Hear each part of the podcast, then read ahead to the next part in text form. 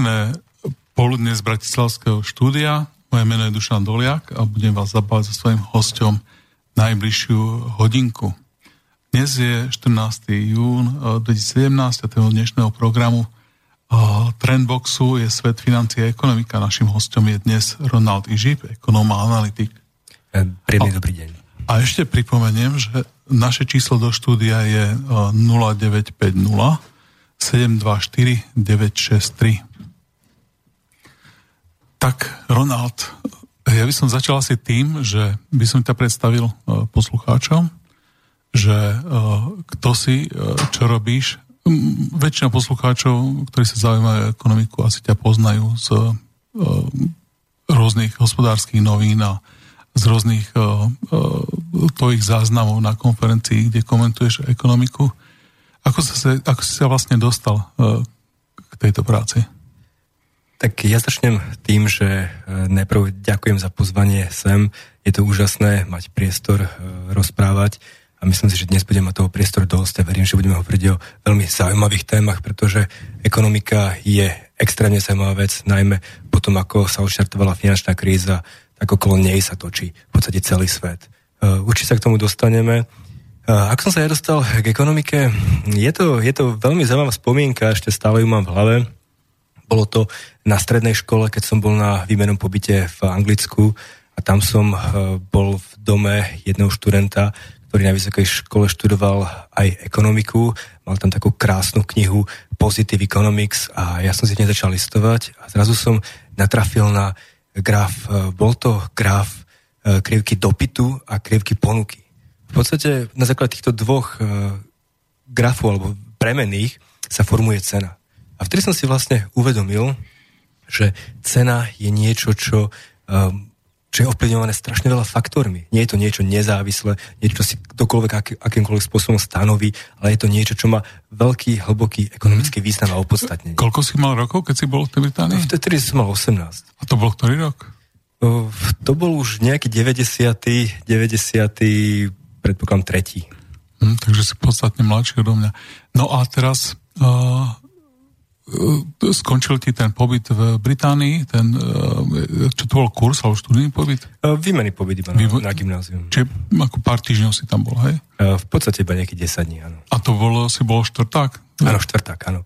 A vtedy v podstate to bolo jasné, že budem chcieť študovať ekonomiku a práve to naštartoval ten môj záujem ktorý však ale veľmi rýchlo na vysokej škole pohasol práve s tým spôsobom, ako je prezentovaná ekonomická teória na vysokých školách. A si chodil tu v Bratislave? No.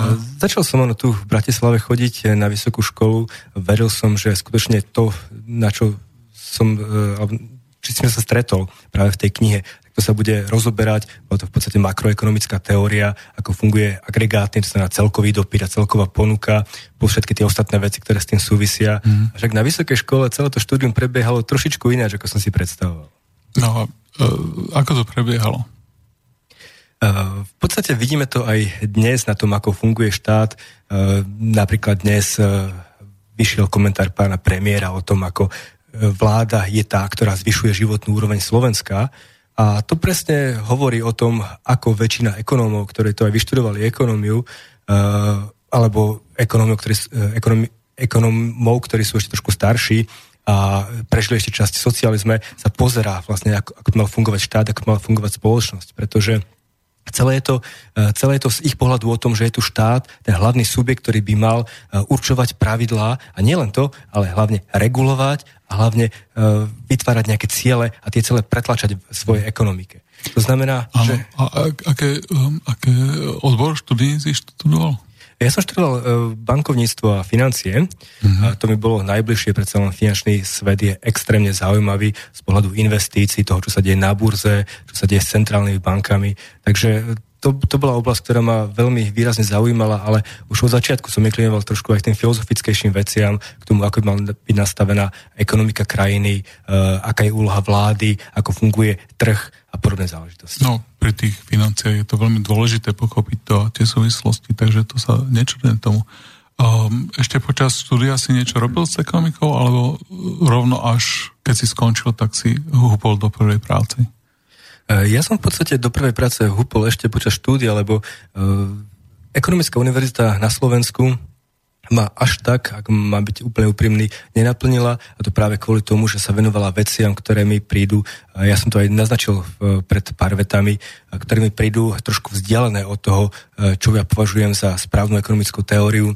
Väčšina predmetov bola o tom, ako správne zdaňovať, ako správne regulovať a ako vytvárať podstate trh na základe toho, čo vláda chce dosiahnuť. A to mi príde trošku, trošku cestné, pretože vieme, aspoň história nás učí, ak nie je posledná kríza, tomu, že zásahy štátu sú vo veľkej miere alebo takmer vždy škodlivé pre ekonomiku. Ide len o to, akým spôsobom dokážu vytvárať pravidlá. Určite o tom budeme hovoriť neskôr.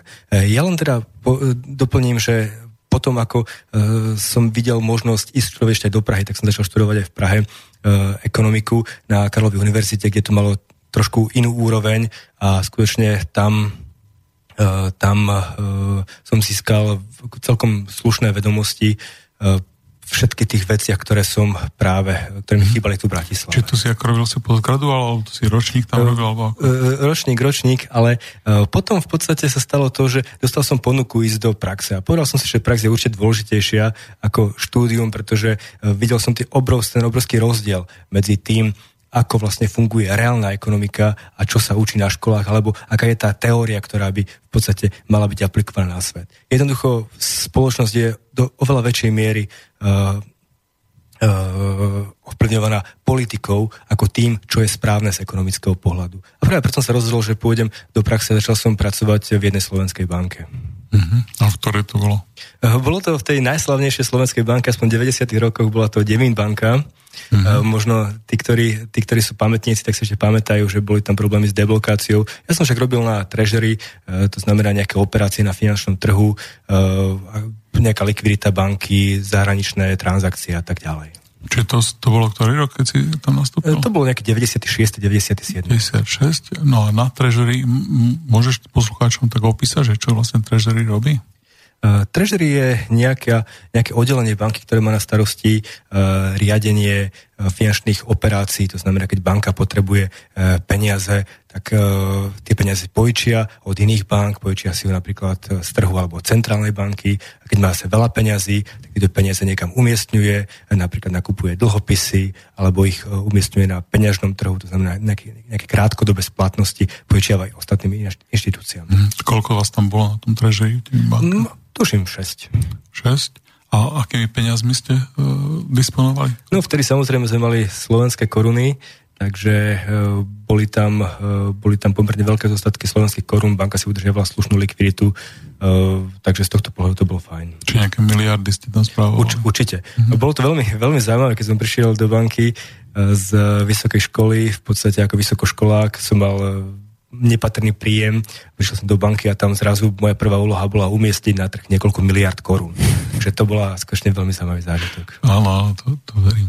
A tam si ako dlho vydržal v tej Devin banke? No, vydržal som, až kým banka nebola zatvorená. V podstate jej odbral licenciu Národná banka Slovenska. E, potom ako... To bol ktorý rok? E, tuším 2000 alebo 2001, ak si správne mm-hmm. pamätám potom ako uh, boli tam nejaké politické tlaky a nie len pravdepodobne tie, ale uh, viac som sa tomu už tejto téme nevenoval, predsa nešlo to mimo mňa, takže odvtedy som, vtedy som v tej banke skončil. Mm-hmm. No a uh, teraz skončil si v banke a hneď si našiel robotu inde, alebo si ešte robil niečo medzi tým? Uh, išiel som študovať do, teda, pardon, išiel som pracovať do Prahy, uh, v podstate tiež na finančný trh, predsa len Praha je trošku iné mesto, s trochu iným zázemím, takže tam som pár mesiacov pracoval u jedného brokera. A potom som zrazu uh, naďabil na ponuku jednej spoločnosti, s ktorou som, s ktorou sme už v Devin banke mali nejaké obchodné aktivity. Bola to Dánska Saxobank, že hľadajú e, tiež dílera na trežery, tak som podal e, životopis e, na ich e, HR a nakoniec ma prijali.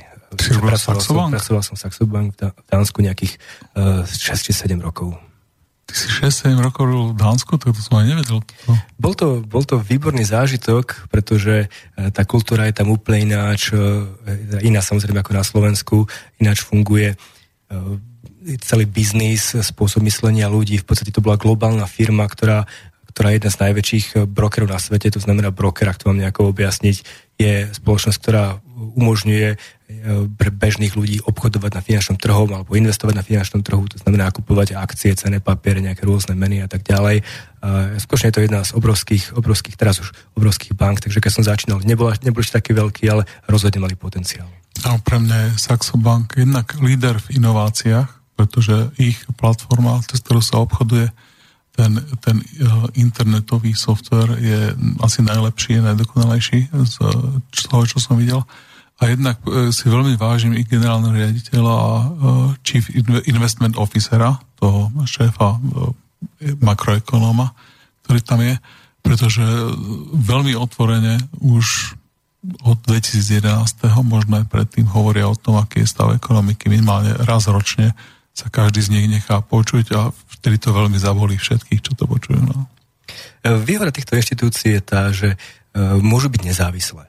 Na rozdiel od tých veľkých inštitúcií, respektíve veľkých bank, ktoré už predsa len sa trošku, trošku poprepletené s politikou, tak práve takíto menší hráči, ako, ako síce si to veľký broker, ale stále je to v pozícii s veľkými napríklad americkými bankami alebo európskymi bankami, stále je to menšia inštitúcia, môžu dovoliť si dovoliť vyjadrovať svoj vlastný názor bez toho, aby uh, nejakým spôsobom vplyvňovali politické dianie.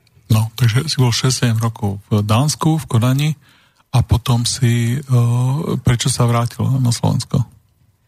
E, Dánsko je fajn krajina, e, žije sa tam tiež dobre, samozrejme cenová úroveň je niekde úplne inde, ale tým pádom aj platová úroveň je niekde úplne inde.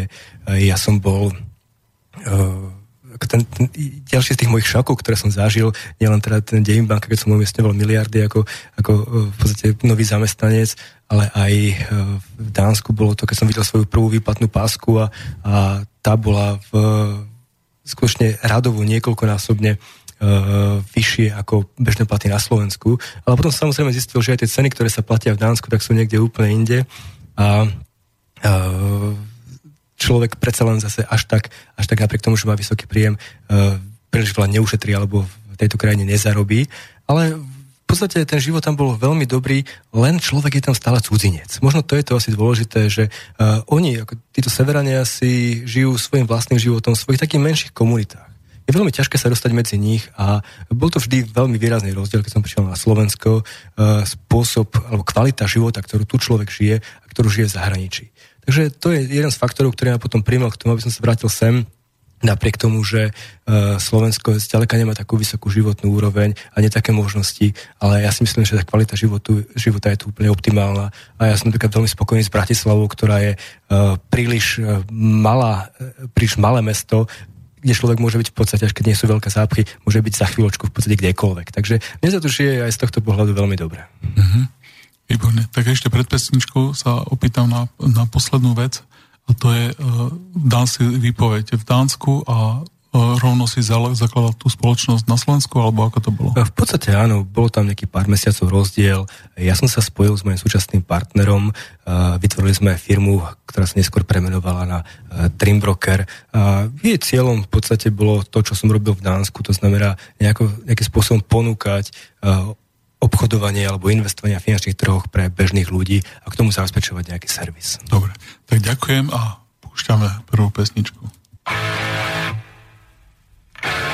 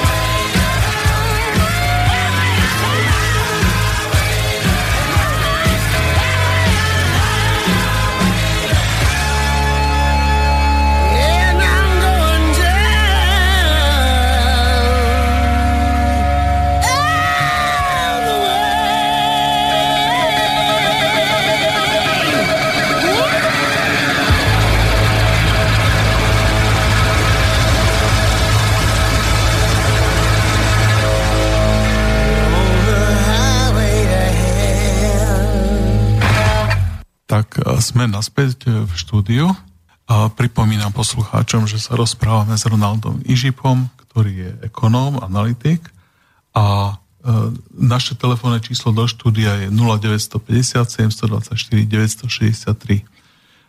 Hovorili sme o tom teda, že ak si študoval, hovorili sme o tom, ako si sa vrátil z Dánska na Slovensko, založil si firmu. No a teraz, e, ktorý rok to bol? 2007. A išli, sme vlastne do veľkej krízy. Tak v roku 2007 v podstate začala súčasná kríza. Mnoho ľudí si myslí, že to bol rok až 2009, ale tie náznaky, tie prvé prepady na trhu nehnuteľnosti boli skutočne už oveľa skôr, vtedy skrachovali prvé uh, fondy nehnuteľností v Amerike a v podstate vtedy môžeme datovať ten začiatok krízy. Takže je tomu už 10 rokov. Jedna celá dekáda, kedy trvá kríza. Uh, možno mnohí sa pýtajú, či skôr ešte trvá kríza, ale tá odpoveď je jednoznačná, že napriek tomu, že tu máme nejaký ekonomický rast a v Amerike sa napríklad dvíhajú mierne úrokové sadzby, tak tá kríza tu stále je, pretože centrálne banky stále držia úrokové sadzby na veľmi nízkych úrovniach, v podstate na nulových úrovniach a nielen to, ale stále robia kvantitatívne uvoľňovanie. To znamená, že nakupujú cené papiere e, a zvyšujú tak svoje bilancie, čím dodávajú na trh peniaze a tie nové peniaze podporujú ekonomický rast a zabezpečujú finančnú stabilitu. Takže skutočne, keby tu neboli centrálne banky a neboli by aktívne na trhu, tak tá kríza je o mnoho väčšia a tým, že to sú, znamená, že ešte vedia, že ich prítomnosť je nutná preto, aby tu bola stabilita. Mm-hmm. Takže 2007 e, rok e, sa písal, ty si, ty si začal tu na, e, podnikať a Videli ste už vtedy, že niečo sa chystá, alebo e, bolo to tak, že nevedeli ste tieto signály odlíšiť od toho bežného šumu? Ja sa priznám, že vtedy som ešte zďaleka nemal také uh, znalosti, ako mám v súčasnosti.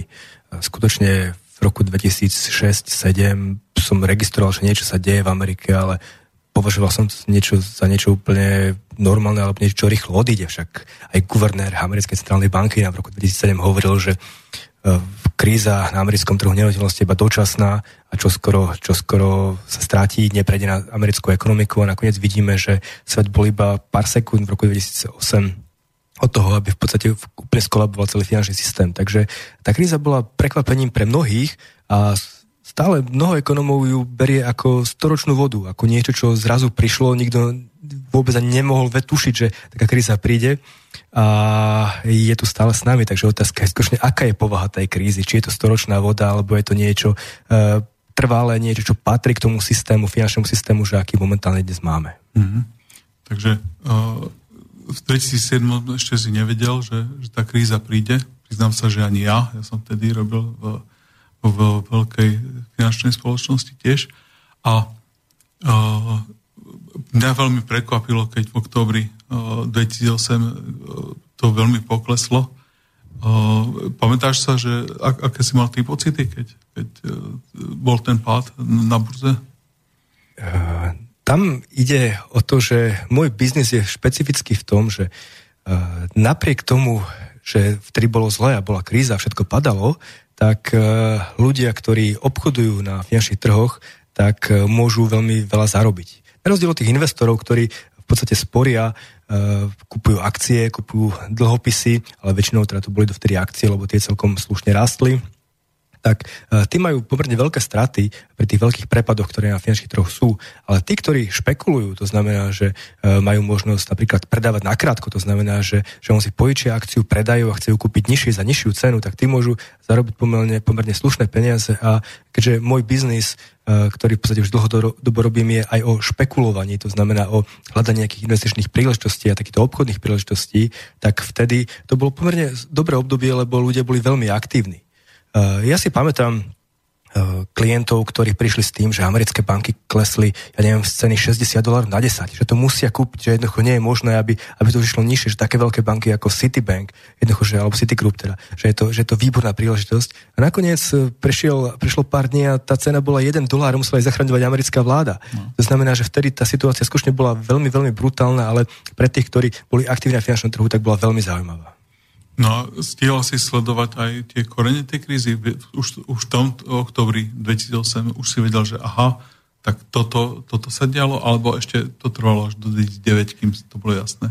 V podstate, v podstate to sledovanie tých koreňov, to už je trošku dlhodobejšia záležitosť, lebo ono nie je moc ťažké si spraviť nejakú súvislosť s tým, že e, tá kríza je tu kvôli tomu, že sme mali enormný nárast dlhu že napriek tomu sa nám žije tak dobre, ako sa nám žije, a v podstate žije sa nám najlepšie, ako sa kedy žilo ľudstvu doteraz, uh, myslím, že na tom nie je nič prekvapujúce, tak uh, otázka je, ako udržateľný tento systém života je, pretože za posledné dve dekády, nie predtým, predtým v 50., 60., 70. rokoch, rokov sme rastli pomerne slušne na základe dobrého rastu produktivity práce.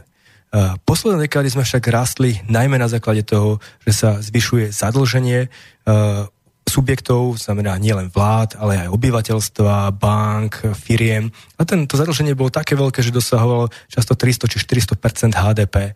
A práve keď ten dlh už dosiahne úrovne, kedy e, sa otvorí otázka jeho možnosti splatenia, tak vtedy vlastne vzniká celý ten veľký kolotoč predaja a výpredajovej špirály, kedy v podstate sa finančné trhy zlaknú, začnú predávať a postupne z toho rozšíria celú ekonomiku. Takže tejto súvislosti som začal v podstate uvedomovať v podstate až po tej kríze. Nebol som taký, že by som povedal, že teraz tu príde kríza. E, poznám ľudí samozrejme, ktorí tvrdili, že príde kríza už od roku 1990 alebo 93, takže tých ľudí je veľmi veľa. Ten timing je veľmi ťažký, ale skutočne to, že príde tá kríza, som si v podstate uvedomoval až ex post, až potom, ak sa to udialo. Mm-hmm. No, e, jedna z takých tých bežných vecí, ktoré sa e, pýtajú poslucháči, je, že e, to, tie peniaze sa zadlžujeme, tak väčšina ľudí to vníma ako, že to je hra s nulovým súčtom, že, že ja niekomu požičiam a, a, a tým pádom mne ubudnú peniaze, jemu pribudnú a teda množstvo peňazí na svete sa nezmení. A otázka je teda, že, že kde sa berú tie peniaze, ktoré si ľudia zrazu začali uh, požičiavať? Ja si myslím, že to je veľmi, veľmi zásadná otázka, pretože súvisí s tým, ako funguje alebo ako je nastavený súčasný finančný systém. Uh, mnoho ľudí nemá predstavu o tom, ako peniaze fungujú a možno to aj trošku hlbšie rozvediem. Uh, predsa len máme trošku, trošku dosť času, takže uh, ja si pamätám na výrok Harryho Forda, ktorý povedal, že pokiaľ by ľudia rozumeli tomu, ako funguje finančný trh, ako fungujú banky, ako fungujú peniaze, tak je tu revolúcia už zajtra. A to je, to je presne to, že žijeme v nejakej realite, ktorá je pomerne dobrá a často si nekladieme tie otázky, či skutočne ten život, ktorý žijeme, je aj dlhodobo udržateľný. Či ten spôsob fungovania je taký. Politici nás presvedčajú, že áno, že určite je to v poriadku, kríza je storočná voda, avšak eh, keď sa nad tým zamyslíme, tak tá situácia je trošku komplikovanejšia.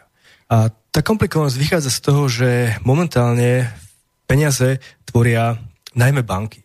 Aj keď centrálne banky robia nejaké kvantitatívne uvoľňovania, ako hovorí sa, že tlačia peniaze, tak to je v podstate marginálna vec. To, čo je kľúčové, sú komerčné banky, pretože komerčné banky uh, tvoria peniaze tým, že poskytujú úvery.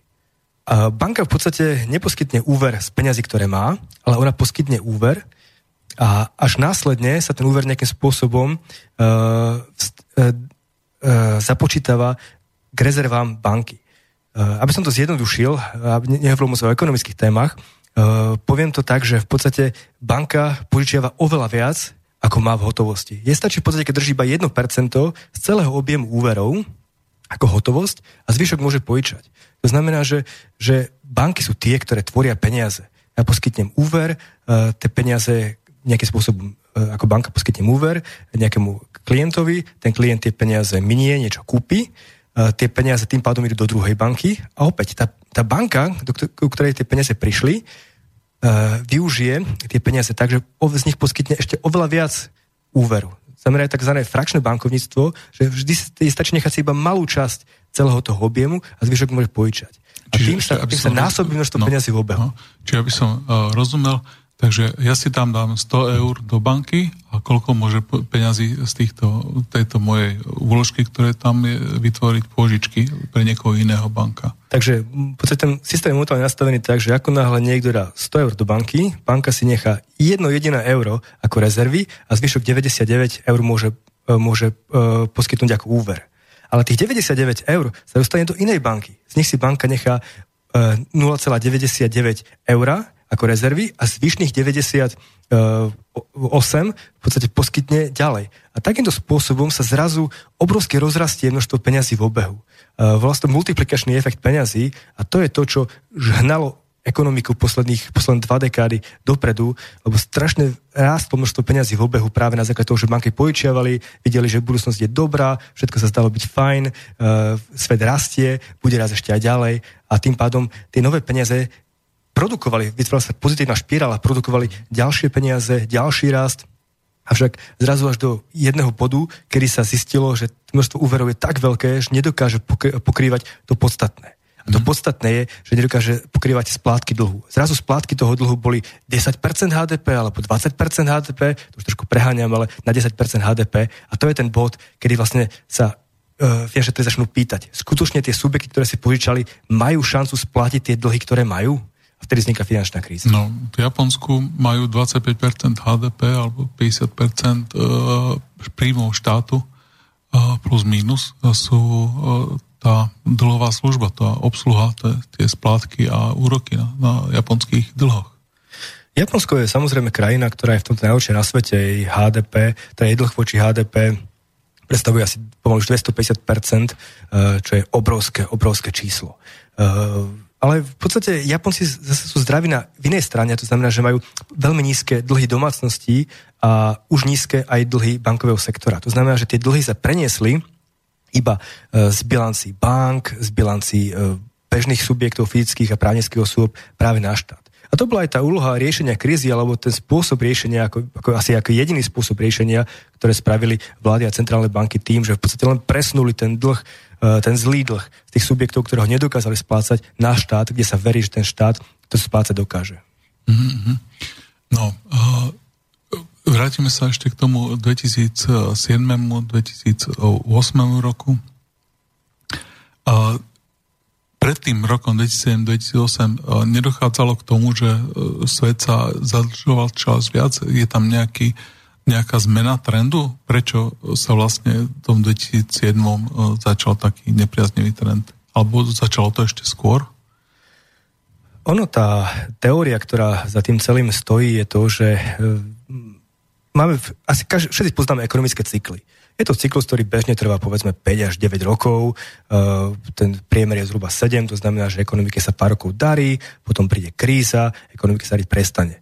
Uh, jednoducho je to, je to niečo úplne normálne, darí sa aj preto, lebo ľudia si berú úvery, sú optimistickí, zrazu prídeme do toho bodu, kedy už nedokážu splácať úvery, vtedy príde kríza, niektorí skrachujú, banky, banky musia odpísať časť tých úverov, niektoré banky tiež skrachujú, buď zachráni štát, alebo v podstate skutočne skrachujú a tým pádom kríza pomaly končí a opäť potom prepade akciových trhov, potom prepade množstva úverov, začne ten istý cyklus s podobným, s podobnou trajektóriou. To znamená, máme takú, takú sinusoidu.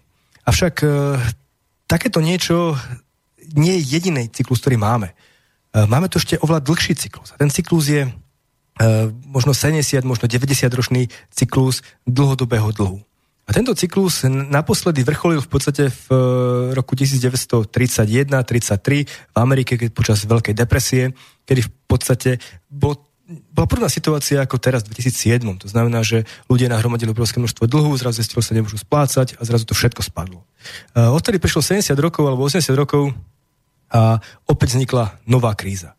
A táto kríza má veľmi podobný charakter. A je to preto, lebo ekonomiku do veľkej miery ovplyvňujú centrálne banky. A tie v podstate postupne znižovali, znižovali úrokové sadzby a dopomáhali tak tomu, že to množstvo celkového dlhu síce rástlo, počas eh, tých malých ekonomických cyklov mierne klesalo, ale stále rástlo. A v roku 2007 už dosiahlo také úrovne, kedy už prišlo skutočne k tomu, k tomu veľkému bodu, k tomu vrcholu tej dlhodobej krízy, podobne ako bolo v 30. rokoch a celé to muselo prasknúť. A tým dôvodom, prečo to bolo práve rok 2007, je to, že nikdy nebolo viac peňazí natlačených v celom svete ako práve v tom roku 2007. E, časťou to môže byť spôsobené tým, že v Amerike v 90. rokoch sa uvoľnila legislatíva, banky mohli e, oveľa spojičiavať, banky mohli investovať oveľa viac a v podstate celá tá finančná revolúcia, ktorá vznikla, tak podporovala na jednej strane HDP, dobrý vývoj, ale na druhej strane podporovalo to, že ľudia začali žiť na dlh že v podstate predali svoju budúcnosť, lebo ľudia sa zadržali hlavne na hypotéke, na tých dlhodobých úveroch, e, však mali sme hypotekárnu uh, bublinu v Amerike, ktorá to celé oštartovala, A prvá situácia sa momentálne presúva aj do Európy, do Ázie, do Číny. Jednoducho ľudia tým, že si berú dlhy, neuvedomujú, ale predávajú svoju budúcnosť a tým pádom sa vystavujú pomerne zlej situácii, pretože tak ako peniaze, nové peniaze pomáhajú ekonomickému rastu, e, pokiaľ ich investujeme produktívne, tak pokiaľ ich investujeme negatívne a musíme splácať e, za ne, za ne veľké, veľké úroky a veľké splátky istiny, tak vtedy po pár rokoch zrazu zistíme, že sme na tom horšie, ako sme si úver neboli brali. Mm-hmm. Uh, vravel si, že teda tá kríza 2008 že stále trvá. Uh, že, že, že tom 2008, že tá kríza nič nevyriešila. Ako, ako, ako, ako to je? Môže to osvetliť lepšie? V 2008 kríza bola skutočne veľmi prudká. Bol, jednalo sa o to, či prežije vôbec finančný systém taký, aký ho poznáme. Nakoniec sa ukázalo, že prežil a prežil kvôli tomu, že ho zachránili centrálne banky. Hlavne to bol americký Fed, ktorý spravil to prvé kolo kvantitatívne uvoľňovania. Všetci si mysleli, že môže z toho prísť veľká hyperinflácia, ale neprišla. Pretože uh, to, čo stalo v roku 2008, je, že banky sa zrazu zlakli a uvedomili si, že musia veľmi výrazne znížiť svoje aktíva svoje pasíva, svoje bilancie. Jednoducho, že všetky tie úvery, ktoré dávali, tak sa ich musia snažiť zbaviť. A to sa im podarilo čiastočne to, k tomu pomohol aj americký Fed. Avšak odvtedy sa situácia uh, v je tým s tým trendom. To znamená, banky sa snažia byť veľmi opatrné. Vedia, že svet už nie je taký ružový. Budúcnosť už nie je taká ružová, ako bola v roku 2007, 2006, kedy sa zdalo, že všetko bude iba rásť. Teraz už vidia, že uh, máme tu veľké negatívne trendy. Máme tu demografiu, ktorá spôsobuje to, že ľudia starnú uh, oveľa viac, ako sa rodí mladých ľudí. A to je veľmi silný ekonomický signál, ktorý ukazuje to, že ľudia budú oveľa viac šetriť, budú menej e, dávať. To znamená, že ten ekonomický rast, ktorý je ináč mantrou e, svetovej ekonomiky, skutočne ekonomický rast je to, na ktorom každý medzinárodný fond, vláda, centrálne banky zakladajú svoje odhady a chcú, aby to rastlo. Pre nich je primárne, aby svet rastol. Je otázka, či je to správne alebo nie. Ale v každom prípade toto je to, na čo sa pozerajú. Tak e, tento ekonomický rast už je možno polovičný alebo, alebo tretinový, ako bol pred krízou. To znamená, že ich očakávania budúceho rastu sú nižšie a tým pádom už sa nechcú tak, uh, tak veľmi angažovať v ekonomike, v úveroch, požičiavať. Jednoducho chcú byť oveľa, menej, teda oveľa obtrnejšie. A tým pádom, že sú banky opatrnejšie a nepožičiavajú, tak to má jeden, jeden veľký následok a to je ten, že je menej úverov, menej peňazí a tým aj svet menej rastie. To znamená opäť ten cyklus, ktorý nám ukazuje to, že že očakávania budúcnosti sú, nie sú možno až také zlé, ale sú relatívne nižšie a o mnoho nižšie, ako boli pred krízou. To znamená, že najbližšie dekáda, dve môžu byť dekády pomal, pomalého ekonomického rastu, nejakej konsolidácie, potom ako ľudstvo rastlo až príliš prebúnené pred krízou. Mhm. Dobre, tak dáme si pesničku a po, po pesničke sa opýtame ďalšie otázky. Ja len pripomeniem, naše číslo do štúdia je 0950 724 963.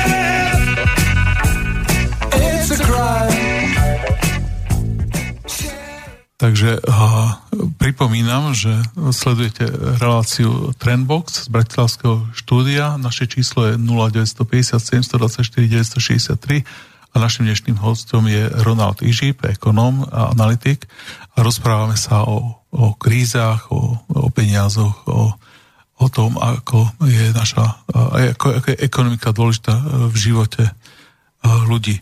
Pred pesničkou si spomínal, že, že sa stále zadlžujeme a možno by zaujímalo poslucháčov, že, kde by si mohli konkrétne nejaké čísla pozrieť, že ako, ako je to zlé, aby mali, vedeli si to porovnať s tým, že ako to prebiehalo predtým.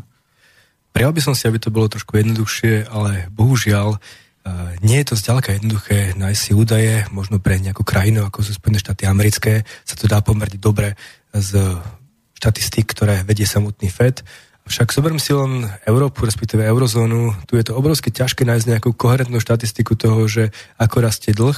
A samotné dlh ani možno tak nemusí byť problém, pretože viem, že tu máme nejakú infláciu a tie peniaze strácajú hodnotu. To, čo je podstatné, je pomer dlhu voči ekonomickému rastu. A tu potrebujeme už len v Európe nájsť štatistiky mnohých krajín, uh, mnohých krajín ako eurozóna stále rastie samozrejme, uh, tuším ich je 19 teraz, potom máme krajiny ako je Čína, kde tie štatistiky sú veľmi neprehľadné a ostatné. To znamená, ak nás zaujíma globálny vývoj, je to, myslím, že nadľudské sily e, bežného jedinca nájsť si tieto štatistiky a mať nejaké relevantné číslo. Takže skôr sa treba pozrieť na iné veci a to iné, čo nám vlastne odzrkadluje to, ako to vyzerá dobre či zle, to je inflácia. Podľa mňa inflácia je ten kľúčový parameter, ktorý momentálne rozhoduje o tom, kam svet pôjde, pretože Uh, zoberiem si príklad Japonska. Japonsko je v kríze už pomaly, no už, už je to tretia dekáda a stále v podstate prešlapujú na mieste, napriek tomu, že už sme hovorili o tom, že ten dlh sa presunul na centrálnu banku, vláda má dlh 250% HDP, uh, japonská ekonomika rastie veľmi pomaly, ale to, čo tam rastie pomaly, je inflácia. Inflácia je taký ukazovateľ toho, či tá ekonomika rastie dobre, či sa aj darí, alebo rastie zle. Ako náhle inflácia presiahne cieľ centrálnej banky nad 2%, tak vieme, že ten výhľad do budúcnosti je pomerne optimistický. Ako náhle je na úrovni Japonska, to je teraz niekde na úrovni 0,3%, tak vieme, že ten výhľad je zlý. No, počkaj, ale to musím trošku pre... vysvetliť teraz. No, ale... však, áno, lebo normálne poslucháč si povie, no počkaj, inflácia, to je zlá vec, to mi znižuje môj, moje príjmy, znižuje to, čo si môžem dovoliť. Tak ako to je? Je to určite tak, že inflácia je zlá vec pre bežne pre spotrebiteľa, ktorý si za svoje peniaze niečo kupuje, ale v ekonomike to funguje trošičku ináč. A to preto, lebo spotrebiteľ eh, na jednej strane je aj dlžník na strane druhej. Ja to vysvetlím možno takou otázkou. Častokrát počúvame, že svet má nejaký dlh, ja neviem, 200 miliard alebo 300 miliard, uh, teda miliard, 300 biliónov amerických dolárov. Komu vlastne dlžíme, ako keď celý svet v podstate má takýto obrovský dlh? No odpoveď je pomerne jednoduchá. Dlžíme tým ľuďom, ktorí na základe toho dlhu majú nejaké aktíva. Banky, ktoré dali úver, dlho, vlády, ktoré e, sa zadlžili, keď emitovali dlhopisy, tak na jednej strane vláda má svoj dlh, ale tá banka, čo kúpila dlhopis, má svoj aktívum, má svoju hodnotu nejakú.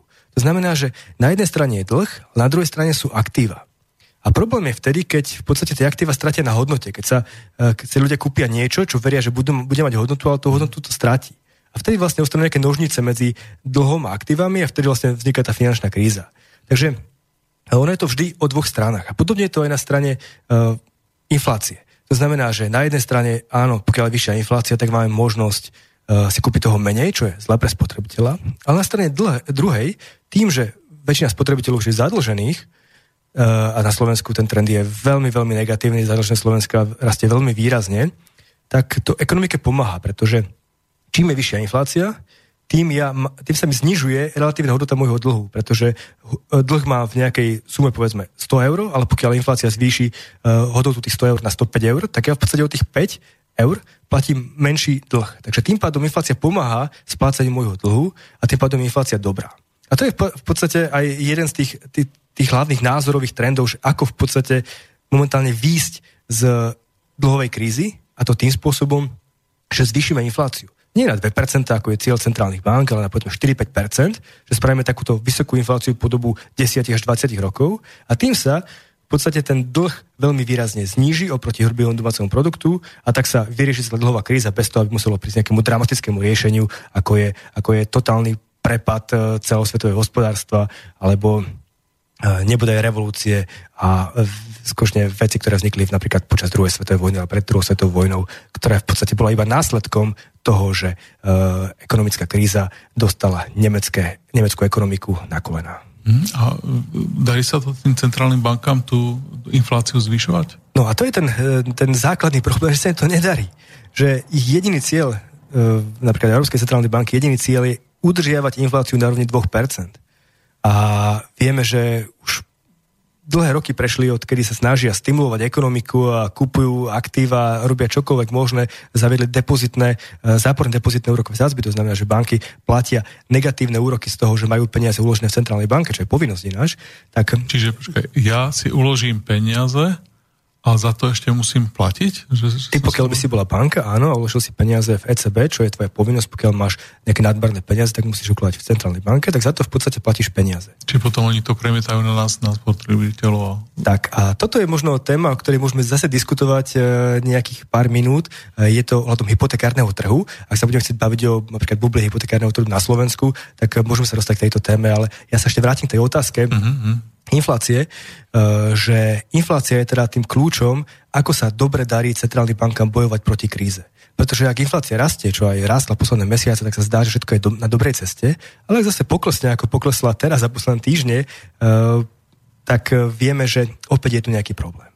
Ak si zoberieme historické porovnania, tak vidíme, že súčasný rast inflácie je oveľa, oveľa nižší, ako bol po akýchkoľvek krízach v minulosti. To znamená, že zdá sa, že táto kríza, ktorá je pred nami, tak je skutočne dlhodobá, tzv. sekulárna kríza a môže trvať veľmi, veľmi dlho, nie len dekádu, ako trval doteraz, ale možno ďalšiu jednu, dve dekády, podobne ako v Japonsku. A to práve kvôli tomu, že vládam sa nepodarí naštartovať infláciu a tým pádom sa nepodarí vymazať dlhy, ktoré skutočne e, v roku 2007 no. spôsobili krízu. A, a čo, čo, čo sa deje v Japonsku? Tam sa vraví, že už sme, e, teda, že oni sú o 20 rokov dlhšie v tej kríze ako my Áno, o 20 rokov dlhšie v kríze, ale stále sa nikam neposunuli. Pretože... A aký to má vplyv na ľudí? Jak sa teda pocítiť? Aký to vplyv má na spotrebiteľov, na firmy, na tú vládu, na ten štát? Uh, Japonsko, však ešte keď som ja študoval na vysokej škole, tak sa hovorilo o tom, aký je ekonomický zázrak. A to už bolo v roku 89 a v 89 tam spraskla e, bublina na trhu nehnuteľností. Si predstavte, že Japonsko došlo do takej fázy, že e, v roku 89 len uh, pozemok, ktorý bol pod japonským imperiálnym palácom, mal väčšiu hodnotu ako celá Kalifornia. Je to niečo absolútne nepredstaviteľné, jednoducho taká obrovská bublina tam vtedy bola. No a odtedy, ako sa zmenila situácia? No veľmi jednoducho sa zmenila situácia. Zmenila sa tak, že ľudia uh, sa zmenili svoje návyky. Jednoducho, celá ekonomická kríza posunula spoločnosť úplne iným smerom. Vidíme, že deti sa rodia v Japonsku v podstate možno je to krajina s najmenšou natalitou na svete, uh, začali veľmi výrazne sporiť, uh, očakávania ekonomického rastu sú prakticky nulové a drží ich v podstate nad vodou iba politika centrálnej banky. To všetko preto, lebo japonská vláda a centrálna banka si myslia, že práve týmito krokmi, to znamená, že tým, že budú držať úrokové sadzby nízke a dokážu uh, a budú nakupovať aktíva v rámci kvantitatívneho uvoľňovania, že tým pomôžu ekonomike ale ukazuje sa, že 20 rokov pomáhajú ekonomiky a nedokážu ekonomike pomôcť. Že asi to nie je tá správna cesta. A to len poukazuje na to, že opäť môžeme rozobrať trošičku neskôr, či tento model myslenia ekonómov je dobrý alebo zlý. Ja si myslím, že skôr zlý. Mm-hmm. Takže pravíš, že uh, v Japonsku je veľmi malá pôrodnosť, majú veľmi málo detí. Uh, ako, je to, ako je to s ich úsporami? Tí penzisti ako fungujú tam normálne a ako fungujú bežní ľudia za posledných 20 rokov majú pocit, že zbohatli alebo ochudobnili. Ako to tam vyzerá, ten život? Ja, nejaké detaily o Japonsku neviem, nie je to moja najobľúbenejšia destinácia, ale viem pár faktov ako to, že momentálne sa napríklad viac predáva plienok pre starých ľudí ako pre deti, čo asi nevyzerá dobre z dlhodobého pohľadu. Uh, ľudia však uh, do veľkej miery re- rezignovali na to, čo sa deje. A to je ten najväčší problém. Vieme, že snaha nejako vydávať sa, ženiť je v Japonsku veľmi malá, žijú tam ľudia, ktorí žijú úplne mimo komunity, zatvoria sa doma celé dni presedia pred e, elektronickými zariadeniami. E, ja si myslím, že práve to sú veci, ktoré veľmi výrazne sa potom presúvajú z, zo strany ekonomického poklesu až do nejakého sociálneho úpadku, ktorý si myslím, že je v Japonsku pomerne silný, možno aj na základe práve týchto parametrov. A nie je to asi jediná vec. V Európe sa také niečo deje, keď sa tá ekonomická kríza presúva do politickej krízy. Japonsko je celistvá krajina, tam tá politická kríza potom nemôže nastať, eh, ale v Európe vidíme, že práve to sa deje. Takže tá ekonomika ovplyvňuje oveľa viac, ako si bežne ľudia myslia. Eh, napriek tomu, že tu nevidíme nejakú akutnú ekonomickú krízu, tak životná úroveň ľudí sa podľa mňa znižuje eh, na Slovensku už No určite minimálne posledných 5 rokov. A nie je to len vplyvom vlády, ale to vplyvom aj celého ekonomického rastu, ktorý tu máme a ktorý je v kontexte ekonomického rastu, ale to je dôležité, že sa prejavuje práve na politickej scéne v celej Európe. A práve to je možno ten, pre Európu ten najväčší signál problémov, že tá ekonomika môže veľmi negatívne ovplyvniť aj budúcnosť takého konštruktu, ako je Európska únia. No počkaj, ale vláda naša vyhlasuje stále, že naša ekonomika rastie, ľudia majú čoraz vyššie príjmy, že inflácia je nízka a preto sme čoraz bohatší. A, ako je to v skutočnosti? Uh, ono, štatistika je veľmi krásna vec. Uh, na toto Margo veľmi dobre raz hovoril uh, Winston Churchill, ktorý povedal, že jediná štatistika, ktorej verí, je tá, ktorú si on sám sfalšuje, pretože do štatistik si môžeme dať skutočne čokoľvek. Tie čísla vyzerajú veľmi dobre, slovenský rast je krásny, avšak otázka je, kde ten rast končí.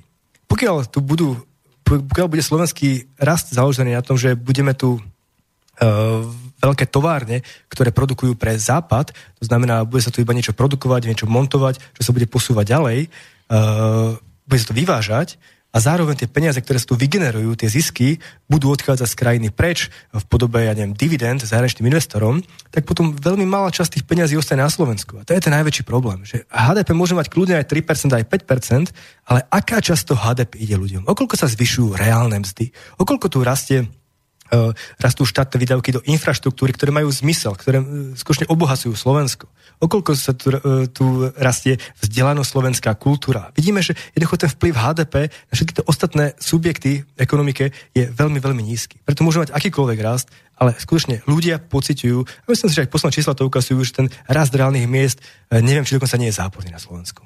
Mm-hmm, tak to je, to je veľmi, veľmi zaujímavé. No, uh, dobre, všetci majú predstavy teda, že, že, že ekonomika je exaktná veda, a že, že všetci ekonómovia, aj tí, ktorí sú v tej vládnej strane, aj, aj tí, ktorí e, prezentujú tie či čísla v televízii, aj e, my dvaja, že by sme mali vlastne mať uh, úplne rovnaké, rovnaké názory. Nie? Tak je to veda, tak lekári sa plus minus viac menej zhodnú na všetkom, fyzici sa viac menej zhodnú. Tak ako, ako, ako to je? Prečo ty hovoríš niečo iné o tom raste na Slovensku, ako hovorí tá vládna koalícia v televízii?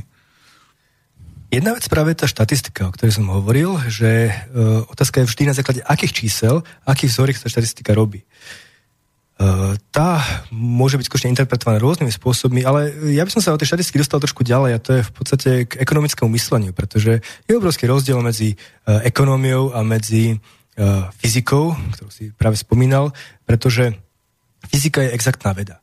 Tam vieme veľmi dobre uh, určiť, aký vplyv bude mať zmena jedného či dvoch parametrov, ktoré ovplyvňujú celý ten proces, ktorý tam je na výsledok. Ale napriek tomu, že to môže zdať veľmi jednoducho, aj fyzika už je veľmi komplikovaná vec. Povedzme, že máme biliardový stôl, máme na ňom tri gule. A ako náhle buchneme jednou gulou, takže rozrazíme ďalšie dve, je v podstate nemožné ani z fyzikálneho hľadiska, keď sú iba tri, uh, tri obyčajné gule spočítať, kde by asi tie gule mohli skončiť. Pretože je to tak komplexná rovnica, uh, že myslím si, že veľa počítačov by s ňou dokonca malo problém nájsť nejaký relevantný výsledok.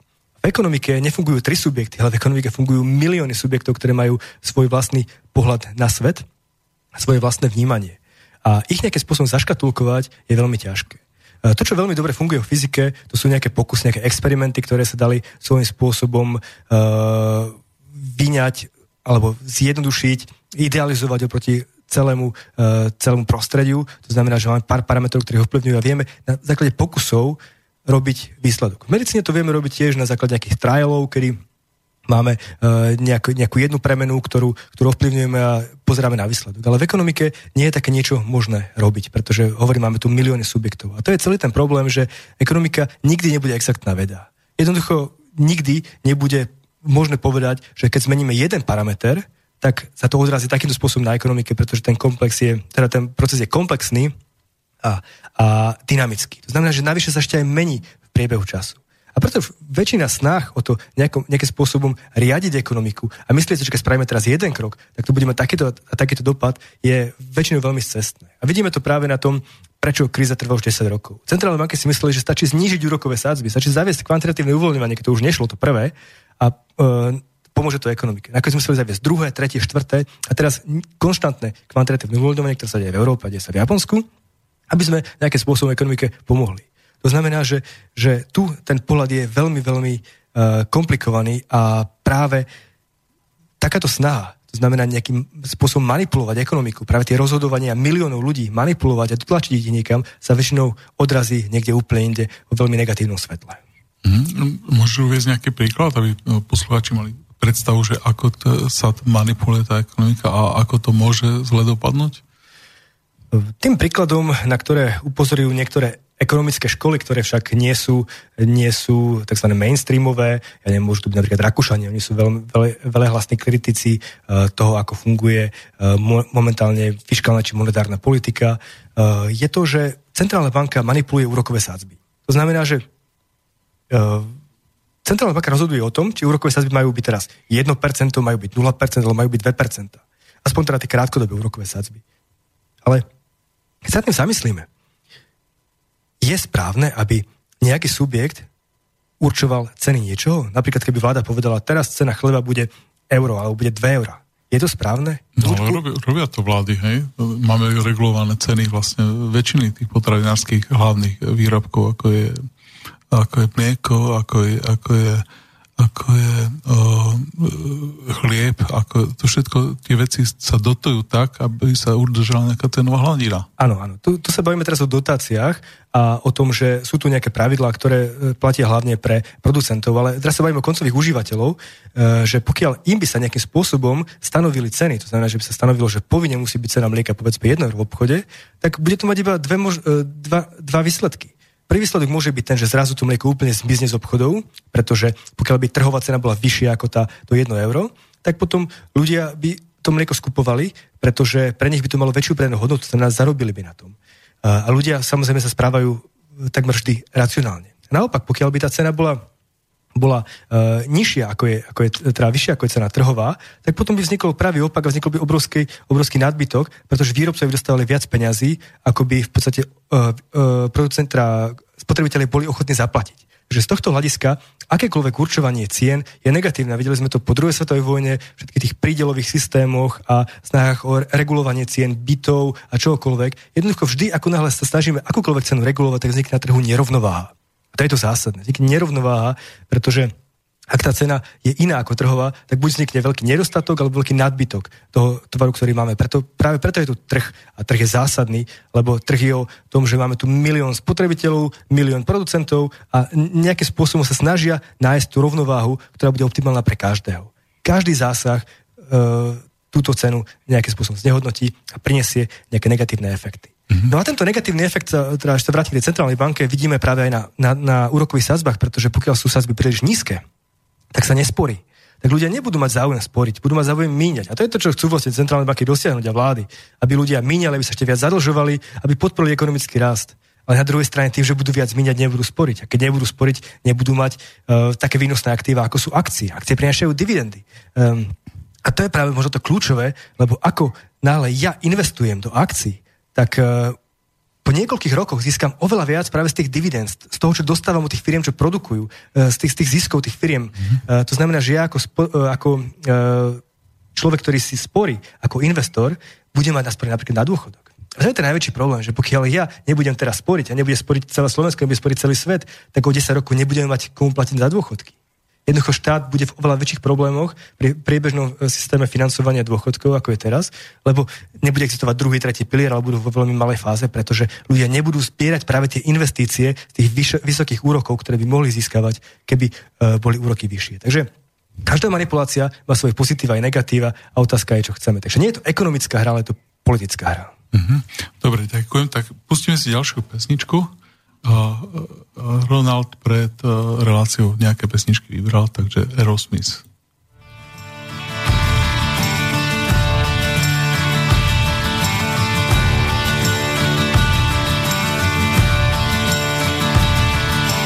Something wrong with the world today. I don't know what it is. Something's wrong with our eyes. Things in a different way. And God knows it ain't his. It sure ain't no surprise. We're living on the today.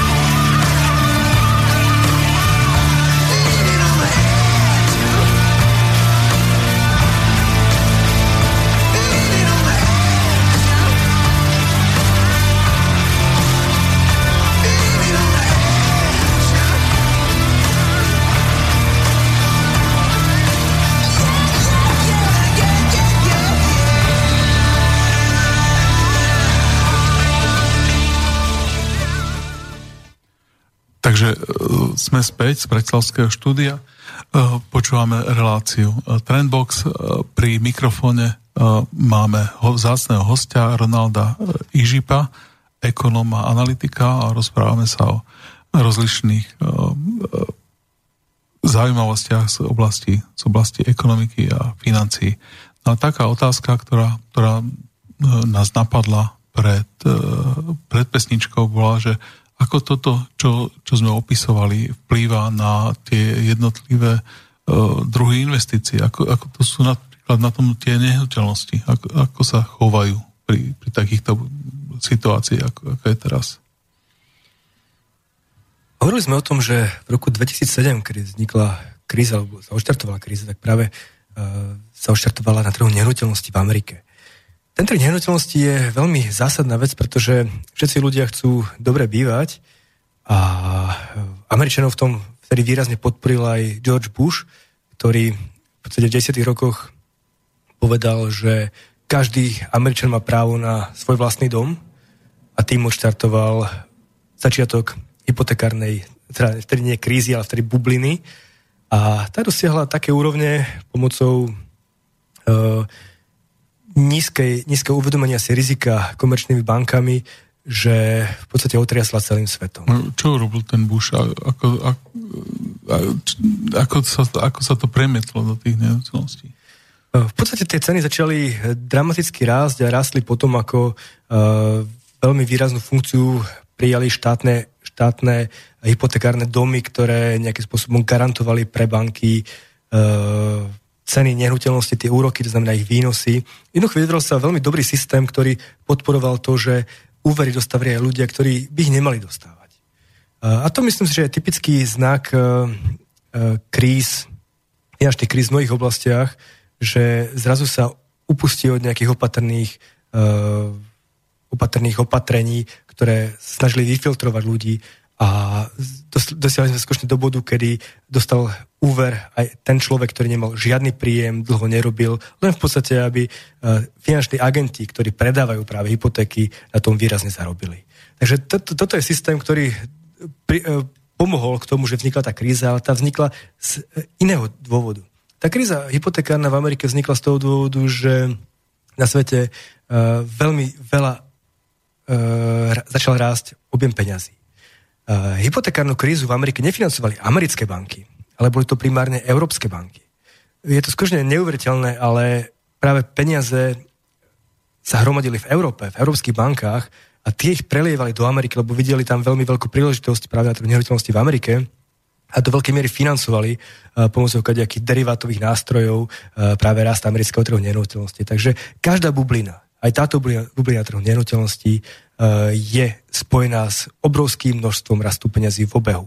Že pokiaľ centrálne banky nesledujú alebo jednoducho nejakým spôsobom nedávajú pozor a neobmedzujú množstvo peňazí v obehu, tak vždy vznikne nejaká bublina a rozhodne aj teraz ich máme veľmi, veľmi veľa, lebo práve minulý týždeň sa stalo, že ceny nehnuteľnosti v Amerike prerastli cez práve ten vrchol, ktorý bol v roku 2007. Takže opäť po desiatich rokoch máme vyššie ceny nehnuteľnosti v Amerike ako v roku 2007 a otázkou je, či je to opäť bublina alebo nie. No, tak to je zaujímavé. A prečo sme sa nepoučili z toho, z toho roku 2007 a 2008-2009? Ono je veľmi jednoduché hovoriť, že prečo sa nepoučili. Uh, ľudia sú veľmi zábudliví a finančné trhy obzvlášť. Hovorí sa, že finančné trhy vidia iba to, čo sa udialo pred dvomi rokmi, maximálne pred dvomi rokmi a zvyšok zabudnú.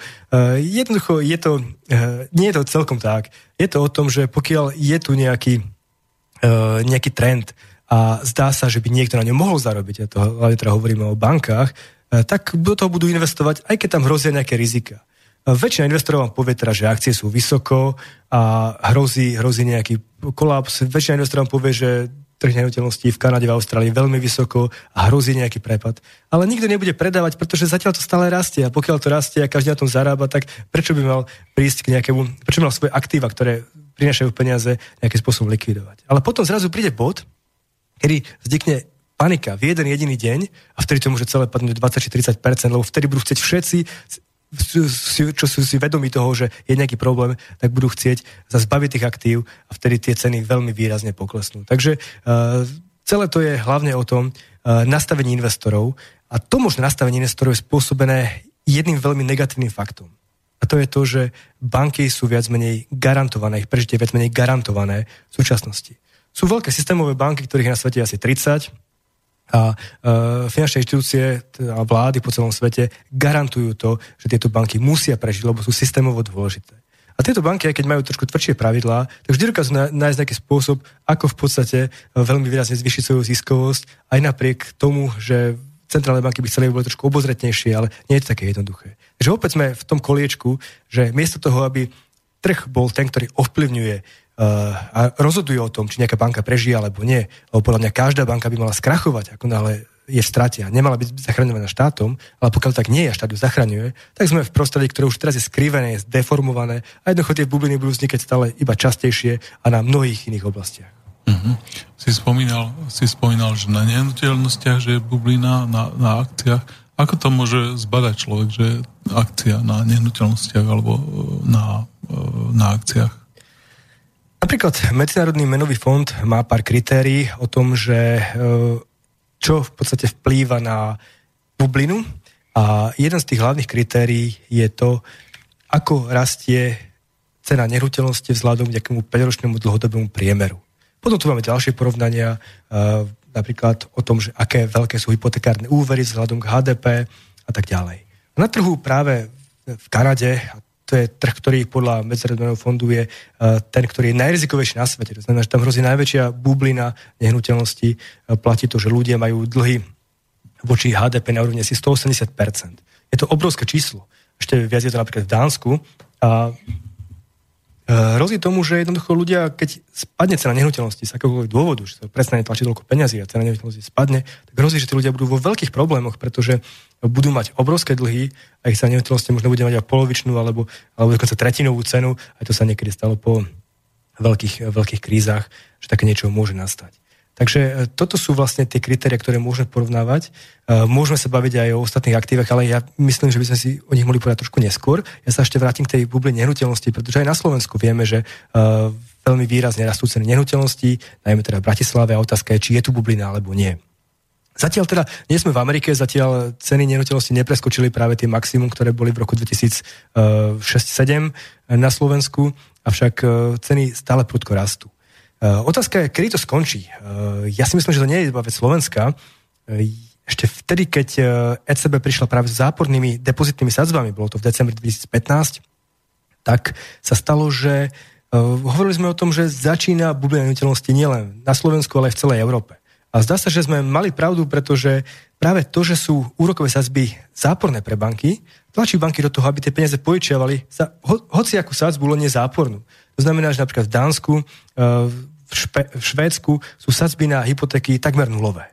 A mhm. podobne sa, e, sa tieto sadzby stlačili na Slovensku práve kvôli tej politike centrálnej banky. A tým, že stlačili hypotekárne sadzby k 1%, e, tak samozrejme ľudia, kde budú investovať? Budú investovať do niečoho, čo neprináša výnosy ako do e, terminovaných kladov bank alebo do akcií, ktoré sú veľmi vysoko, alebo dlhopisov, ktoré tiež majú takmer minimálne uh, výnosy. Nie, budú investovať do niečoho, čo rastie. A to sú nehnuteľnosti. Takže centrálne banky samotné svojou politikou spôsobujú uh, bubliny nehnuteľnosti a potom, ako minulý týždeň, Európska centrálna banka upozorňuje na to, že pozor, ale je tu, alebo tu hrozí ceny nehnuteľnosti, ľudia mali byť opatrní. No ale viete, pre človeka je veľmi ťažko na jednej strane sledovať, čo hovorí ECB a že treba byť opatrný, a na druhej strane vidí, že to sú jediné zhodnotenia peňazí, ktoré má a práve preto investuje práve uh, do niečoho, čo podľa neho má veľký, no, veľký výnos. Mne to prípada, ako keď na nejakej oslave roznáša čašník len samé smotanové zákusky a všetkým hovorí, ale pozor, cukor a tuky škodia, ale nič iné vám nedonese, len a nosí to neustále a stále núka ľudia a tak ďalej. Tak rovnaká uh, vec sa deje aj, na, aj s tými požičkami, že síce hovorí, že pozor, áno, je tu bublina na nehnuteľnostiach, ale zároveň drží tie úrokové sadzby také nízke, že každý, čo si nepožičiava, uh, okráda rodinu. Hej? Ako vyslovene, keď, sa, keď sa pozriem na to, že, že za pár sto uh, eur si kúpim byt, uh, teda nekúpim, ale teda splácam, splácam tú hypotéku, tak uh, mám byt v Bratislave, tak vlastne, keď sa nájdú dvaja mladí, z dvo, z každý má pár rúk, tak vždy logicky po pár mesiacoch, čo začnú spolu bývať, si idú kúpiť ten byt, lebo dokážu ho splatiť a ušetria na tom výrazne oproti nejakému nájmu alebo oproti nejakému inej. Takže mne sa to zdá také zo, alibistické zo strany centrálnej banky. Určite, určite áno, ale Uh, možno to je ten veľký problém, o ktorom tiež môžeme rozprávať uh, dlhé hodiny a to je to, že či je ten systém nastavený správne alebo nie. Lebo zoberiem si, že centrálna banka je len nejakou časťou, nejakou inštitúciou v rámci veľkého systému, ktorý nejakým spôsobom funguje. Ona dostala svoj mandát a ten mandát chce plniť. A robí všetko možné, aby ho nejakým spôsobom splnila. Ale či je ten mandát správne nastavený, či skutočne uh, systém by mal fungovať tak, ako momentálne funguje. To znamená, že, centrálne, že komerčné banky tvoria peniaze zo vzduchu na základe frakčných rezerv, uh, kedykoľvek ich zachráni štát, keď je treba, keď majú zlé úvery, vždy nejaká zlé banka, presunú tam zlé úvery, či centrálna banka to, čo robí, robí správne. To sú otázky skutočne, ktoré, ktoré smerujú k tomu, uh, či súčasný systém je postavený na správnych nohách alebo nie, a či by ne, nebolo dobre prehodnotiť. Ale podľa toho, aká bola reakcia po kríze, sa stá, že zatiaľ je to iba veľmi, veľmi menšinový názor a ten väčšinový názor je o tom, že kríza bola storočná voda, ktorá príde, odíde, ale zatiaľ nejako sa jej nechce opadnúť. No, ja keď sa pozriem na politický mandát, na politickú vôľu, ktorá je na Slovensku, tak um, tí e, politici, ktorých ľudia volili v posledných voľbách, e, ktorí boli parlamentné, boli pred rokom, tak e, snať s výnimkou jednej strany, všetci presadzujú a hovoria, že ten svet má fungovať tak, jak funguje. Čiže ekonomický rast, e, e, centrálna banka robí dobre a nikto nemá žiadne výhrady voči tomu, čo sa deje. Takže a keďže takto volili obyvateľia, tak ja si myslím, že toto nie je pre nich téma. Vôbec netušia, že centrálne banky existujú a hlasujú, vlastne rozhodujú nejaké iné e, kritéria pre nich. Áno, eh, a tých, tých negatív je ešte o mnoho viac. Eh, ten neustály ekonomický rast má zásledok samozrejme nejaké ekologické problémy, ktoré sa už začínajú pomerne výrazne objavovať po celom svete, keď možno nie nejak dramaticky, ale ja si myslím, že tá trajektória je veľmi, veľmi nepríjemná, veľmi negatívne eh, vplyvy nielen na dôchodkový a zdravotný systém, čo sa týka peňazí, ale vôbec zdravia ľudí, keď sa pozrieme o tom, ak, ako žijú momentálne ľudia, akým spôsobom sa smeruje ich, povedzme, dĺžka života. Doteraz dĺžka života za celé 20. storočie rástla, ale možno práve toto je posledná generácia, ktorá má rastúcu uh, dĺžku života. Možno no, ten, teraz... Tento rok má poklesnúť dĺžka života v Spojených štátoch. A to ešte neprekonali európske krajiny a už sa obrátil ten trend. Takže je tu veľký náznak toho, že ten systém, ako je nastavený, je nastavený zle. A ja to tvrdím už niekoľko rokov, zatiaľ sa tým pevne stojím, ale neexistuje tu vôbec žiadna politická vôľa tento systém zmeniť. Respektíve tá vôľa je minimálna, keď už aj príde politická strana, ktorá by chcela spraviť nejaké zmeny, tak narazí práve na tú stenu uh, toho bežného, ja to volám inštitucionalizmu, kde je zakorenené to, že fungovalo to doteraz a bude to fungovať aj ďalej. Trošku mi to pripomína Alberta Einsteina, ktorý ani, vieme, že ani nedostal Nobelovú cenu za jeho najväčší objav, za teóriu relativity, ale dostal uh, Nobelovú cenu za o, oveľa menší objav, práve na základe toho, že uh, nebol nejakým spôsobom uh, docenený, až kým v podstate nevymreli všetci profesori, ktorí si nevedeli predstaviť, že by mohla teória relativity fungovať. A takto bohužiaľ funguje asi aj v spoločnosti, že pokiaľ sa výrazne nezmení nejaká politická nálada a neposunie sa to možno smerom k tej mladšej generácii, ktorá má trošku iný pohľad na svet, tak uh, ten snaha zmeniť svet asi nebude príliš veľká. No ale to, to, to vlastne hovoríš to, že ako náhle príde nejaký problém, tak vlastne budú opakovať, že budú používať tie isté nástroje, ktoré pri tej poslednej kríze. Uh, v podstate áno, ale vidíme, že tie nástroje v podstate vyčerpali. Čo už môžu spraviť viac? No. Americká centrálna je, banka... Jak s tým destilovaním tej vodky, že ET destillere, vieš, takže ešte, ešte, ešte raz, ešte to prebijú, ešte vytlačia viac peniazy a podobne. Eh, potom už samozrejme hovoríme o tom, že, že tie následky môžu byť radikálne odlišné a stále je to eh, nejakým spôsobom okrajový jav, ktorý sa môže udiať, nejaká tzv. čierna labuť, ktorá je v pozadí, ktorá sa stane to, že ľudia a finančné trhy prestanú dôverovať eh, tomu, čo robia vlády a čo robia centrálne banky. Boli sme k tomu pomerne blízko roku 2009, ktorý to ale Fed zachránil. Boli sme tomu pomerne blízko aj v rámci európskej politickej krízy. E, zatiaľ sa to nejakým spôsobom ututlalo a zdá sa, že veci sú momentálne stabilné. Avšak e, pokiaľ sa veci nebudú riešiť, tak ten systém nedokáže fungovať dlhodobo. Uh, Nasim Taleb je človek, ktorý uh, má svoj špecifický pohľad na svet a tvrdí, že jednoducho buď sa ako spoločnosť naučíme to, že nebudeme, uh, že v spoločnosti budú vládnuť ľudia, ktorí budú niesť nejakým spôsobom zodpovednosť za svoje činy.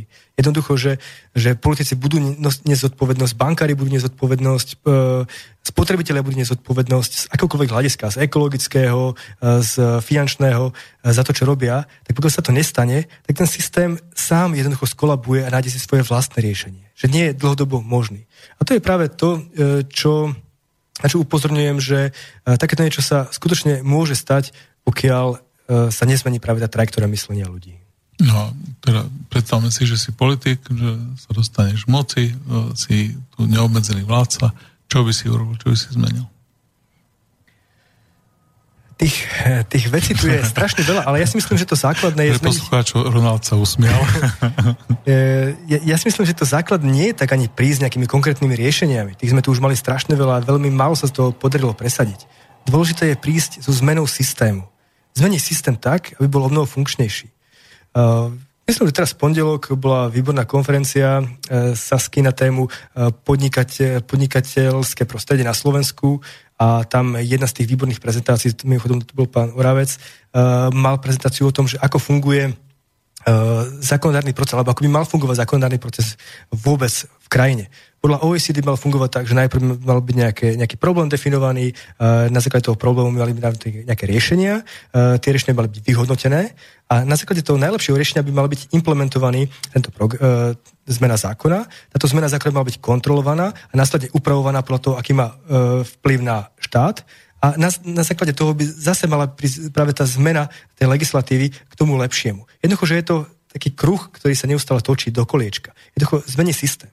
Slovensko tomto systéme OECD má z 12 bodov iba 0,5 bodu. To znamená, tu sa zákony e, prijímajú ako na bežiacom páse, bez akejkoľvek logiky, bez akejkoľvek súvislosti s ostatnými zákonmi, s ostatnými e, normami, ktoré na Slovensku máme, čo je extrémne negatívne. To znamená, že to, čo by bolo treba spraviť, je možno nie prijať nové zákony, ale zmeniť celý ten systém, ako má spoločnosť fungovať.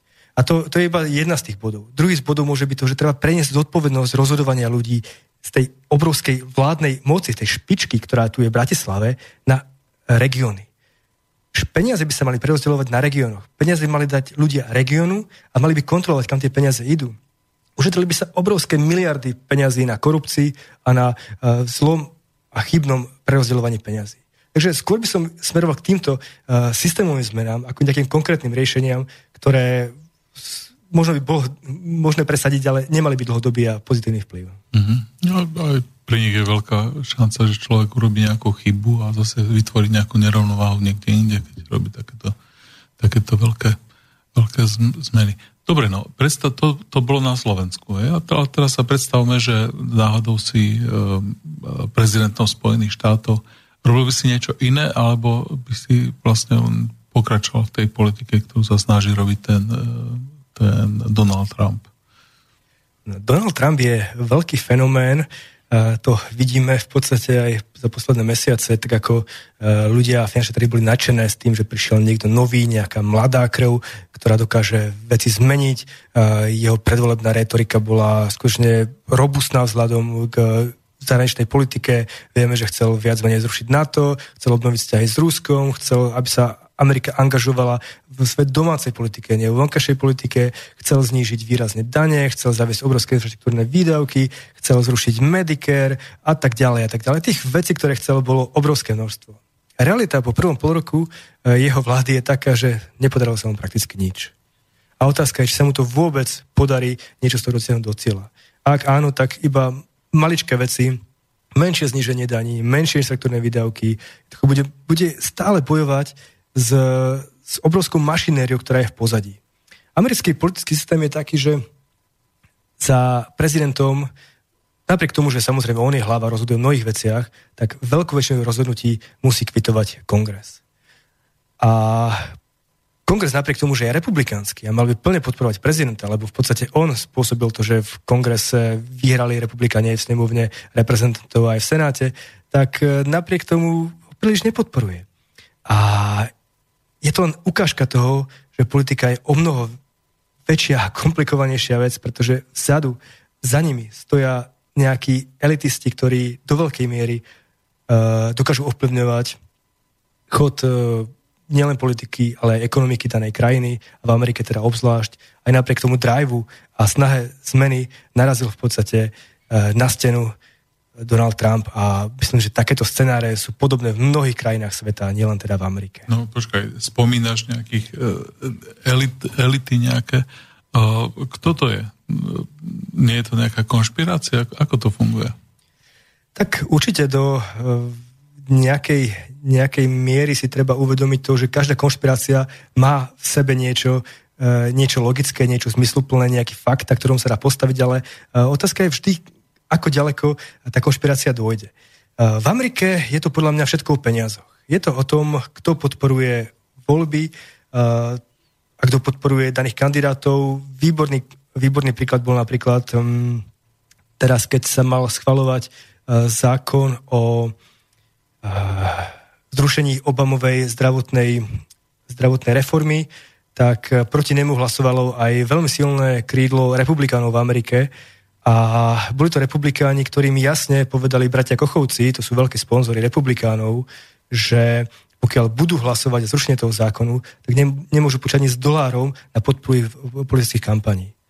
V Amerike tá politika funguje trošku otvorenejšie ako u nás, tam tie toky peniazy sú trošku prehľadnejšie a vidíme tam, aké veľké politické vplyvy môžu mať práve štúcie, ktoré majú peniaze, sú to veľké banky, sú to veľkí hráči, uh, sú to skutočne bohaté korporácie, ktoré si môžu svojím spôsobom kupovať politikov. Nehovorím, že to je zlé alebo je to dobré, ale dokážu ovládať uh, politiku a v Amerike to vidíme veľmi dobre, dokážu ovládať republikánov a postaviť ich voči ich vlastnému prezidentovi, uh, ktorý zrazu zistíme, že v podstate jeho moc zďaleka nie je taká, ako očakával, že bude. No dobre, takže e, je to obmedzenie kongresu. No predstavme si, že by si nielen bol prezident, ale aj by si nejakým spôsobom ovládal e, dostatočnú väčšinu v e, kongrese. Tak, čo by sa dialo? No, a toto je pomerne veľký problém, pretože Uh, momentálne svet aspoň z ekonomického a finančného hľadiska došiel do štádia, kedy akékoľvek zmeny sú extrémne ťažké. A to si treba uvedomiť, že aj keď chceme robiť veci k lepšiemu, tak ono to má veľmi negatívne efekty. A preto, aj keď si povieme, že je nejaký ideálny systém, ktorý by mohol byť, povedzme, ja neviem, zrušme uh, povinnosť uh, zachraňovať banky, ktoré sa dostanú do problémov, pre práve tie systémové banky, zaveďme to, aby skutočne každý subjekt, ktorý skrachuje, aj skrachoval, ale tým pádom zrušíme aj to, že ľudia budú nejakým spôsobom odškodňovaní, keď majú peniaze v banke, to znamená, nebude zákon na ochranu vkladov. To znamená, že každé dobré riešenie si bude vyžadovať aj svoje negatívne uh, následky, teda bude mať svoje negatívne následky. A z tohto hľadiska je to veľký problém, pretože každý, kto príde a bude chcieť robiť správne veci, bude cítiť veľký odpor. E, ja si v tomto ohľade spomínam na uh, bývalú britskú premiérku, uh, ktorá, železnú lady samozrejme, ktorá uh, sa dostala do veľmi ťažkých problémov. Napriek tomu, že svojou výbornou filozofiou a ponímaním ekonomiky uh, vyhrala voľby, dokázala presvedčiť voličov, že jej cesta je správna. Ale ako začala implementovať reformy, tak zrazu sa voči nej postavilo celé Anglicko jej preferencie spadli, ja neviem, z 50 pod 10%.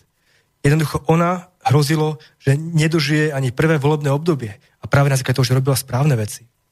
To, čo ju zachránilo, a zachránilo do veľkej miery západný svet, bolo to, že vznikla, a to sú práve tie náhody v živote človeka či spoločnosti, že vznikla uh, vojna o Falklandy, uh, kde v podstate Veľká Británia išla zrazu do boja proti Argentíne, Uh, bola to veľmi ťažká vec. Američania ho presvedčili, že to má nechať tak, že jedná sa o pár ostrovov. A ona nie, ona bojovala za princíp. Stalo to mnoho životov Angličanov, stalo to nemalé finančné prostriedky, ale zocelilo to národ. A ju postavilo pevne do pozície toho, že vyhrala aj ďalšie voľby.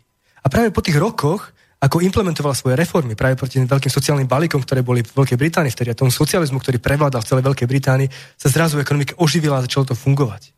Takže uh, Tečerová spravila veľký obrad v celej ekonomike Veľkej Británie a západnej Európy, napriek tomu, že hrozilo, že môže veľmi rýchlo skončiť práve s tým, že chce implementovať to, čo je správne, ale bolestivé. Tak je to aj teraz. Všetko správne, čo sa bude implementovať, bude musieť byť bolestivé. A ktorý politik bude robiť bolestivé kroky? No, buď samovrach, alebo taký, čo bude dúfať, že, že skutočne príde niečo ako, ako podobná vec, ktorá mu dá šťastie. Takže toto je tá veľká dilema, pred ktorou stojí každý politik a nie je to jednoduché. Eh, to, čo môžeme dúfať, je, že politici budú mať trošku nadhľad a vedieť, že asi je dôležité a zásadné robiť práve tie systémové veci, ktoré možno aspoň posunú nás o, o ďalej k tomu cieľu, kam by sme sa mali dostať. Dobre, ďakujem. Tak pustíme si ďalšiu pesničku Oziho Osborna. thank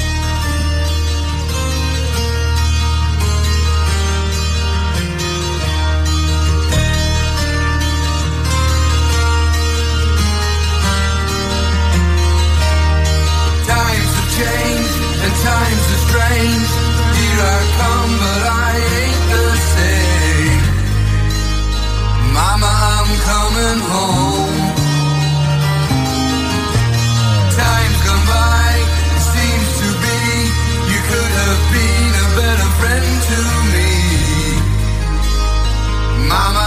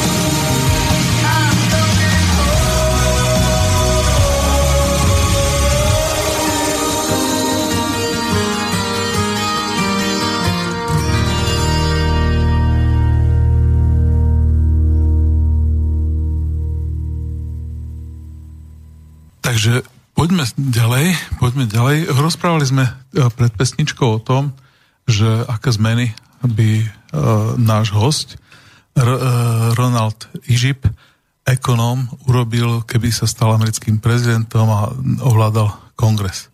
Dobre, viac menej si mi naznačil, že, že, že tá, tá vec je nezachrániteľná. Že kým nebude vážne, vážna zmena v myslení ľudí, kým nepozo, nepozomierajú starí kongresmeni a starí ekonómovia, a všetci tí, ktorí to vlastne dnes ovládajú, tak veľká, veľká zmena nie je možná.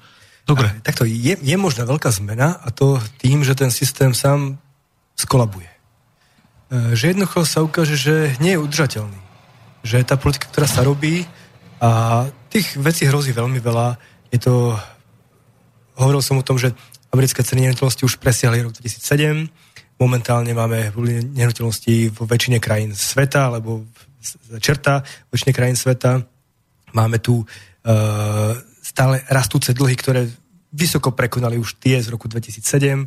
Uh, napriek tomu centrálne banky stále udržiavajú nejaké stimuly, uh, akcie rastú, čo znamená, že sa len hromadia tie problémy, pričom tu máme samozrejme tie, tú demografiu a všetky tie ostatné veci, ktoré s tým súvisia. Takže ono je otázka času, či sa nestane skôr to, ako to, že sa zrazu situácia zlepší a upokojí a tým, že bude vyššia inflácia a sa vymožuje, už bude dobre, alebo to, že ten systém bude len sa zhoršovať, zhoršovať, zhoršovať, kým nepríde do nejakého katastrofického bodu, kedy by sa mohlo, mohlo stať to, že by skutočne ten svet implodoval. No a, a môže sa to stať? Jak, jaká je pravdepodobnosť tejto veci? No, zatiaľ nie je nejak extrémne vysoká, ale vieme, že uh, možno tá, ten štát, ktorý by také niečo mohol spôsobiť, uh, je Čína. Už pred uh, dvomi rokmi Všim dva roky sú tomu, kedy sme videli veľmi veľký pokles finančných trhov v auguste na základe čínskych problémov, kedy v podstate Čína devalvovala svoj, svoju menu. Takáto drobnosť spôsobila veľmi veľký otras po celom svete, lebo Čína je asi ten štát, ktorý je uh, najviac uh, problematický na celom svete. Vieme, že máme tu problémy niekde v Amerike, v Európe, ale nie sú až tak vážne, ako sú v Číne, pretože e, tam práve to plánované hospodárstvo, ktoré už funguje dlhé, dlhé roky, tak e, spôsobilo to, že tie nerovnováhy sú tam vyššie ako kedykoľvek inde. Jednoducho na to, aby krajina rastla tempom, ja neviem, 7%, 8%, tak sa robilo to, že uh, regionálne vlády, ktoré majú v moci to, že nejaký spôsob zodpovedné za rast HDP, tak postavili most, rozobrali ten most a znovu postavili, aby mali dvakrát väčšie HDP. A to je aj celá tá metodika toho, ako vlastne funguje, funguje ekonomické ukazovateľ, ako je HDP. Je to niečo, čo rastie aj vtedy, keď je, príde ja neviem, nejaká katastrofa, príde veľký hurikán, zničí polovicu mesta, tomu sa postaví a za to, to, to postavenie toho mesta zvyši HDP. Napriek tomu, že budeme všetci chudobnejší a že prídeme o mnoho uh, svojich statkov a majetku, tak napriek tomu sa zvyši HDP a všetci sú spokojní. Že to ukazuje na nezmyselnosť tých mnohých ekonomických ukazovateľov, ktoré momentálne vlády sledujú a považujú ich za absolútne kľúčové. Mm-hmm. No, tak uh či takáto udalosť môže prísť, uh, vraví si, že teda nie je veľká pravdepodobnosť, ale že môže sa to kľudne, kľudne stať. Um, asi do akého času by sa veci mohli pobrať jedným alebo druhým spôsobom? Buď teda, že sa podarí 4% inflácia a viac, alebo že sa naopak, že sa niečo prudko stane v Číne a, a potom celé poklesne. Ja si myslím, že je to situácia veľmi podobná, ako bola pre tých starších, ktorí si pamätajú ešte socialistické impérium, socialistický, uh, sovietský socialistický zväz, uh, kedy sme videli dlhé, dlhé obdobie to, že ekonomika sa nevyvíja dobre. Že jednoducho ten model fungovania na základe toho, že štát rozhoduje o tom, čo by sa malo postaviť, akým spôsobom sa to postaví, čo by sa malo vyrábať a komu sa to bude dodávať. Jednoducho to riadené hospodárstvo nefunguje správne. A v Sovjetskom zväze ešte oveľa viac. Ja len, ja len jednu, jednu vsúku do toho dám, čo ma tak napadlo, že uh, jeden z tých ekonomov, ktorý sa veľmi učí na vysokých školách a pretraktuje sa, sa ako ten jeden z tých základných, z tých, na ktorým je postavená celá ekonomická teória, je Samuelson. Mm-hmm. A Samuelson ešte v 50 60 rokoch hovoril o tom, že Sovietský zväz prečí americký rast do dekády, maximálne do dvoch, pretože je to skvelé hospodárstvo, skvelo funguje a jednoducho uvidíme e, práve to, že socialistické hospodárstvo má oveľa väčšiu výhodu ako trhový kapitalizmus. No a teraz vidíme, aká nezmyselnosť celé tej myšlienky to v podstate bola. A práve toto sú ľudia, ktorí sa učia na vysokých školách a berú sa ako, ako, ako to, to, ten hlavný myšlienkový potenciál, na ktorom by sa malo stávať. A celé je to presiaknuté v myslení e, ekonomov po celom svete. Takže skutočne sú to veci, ktoré sú veľmi, veľmi problematické.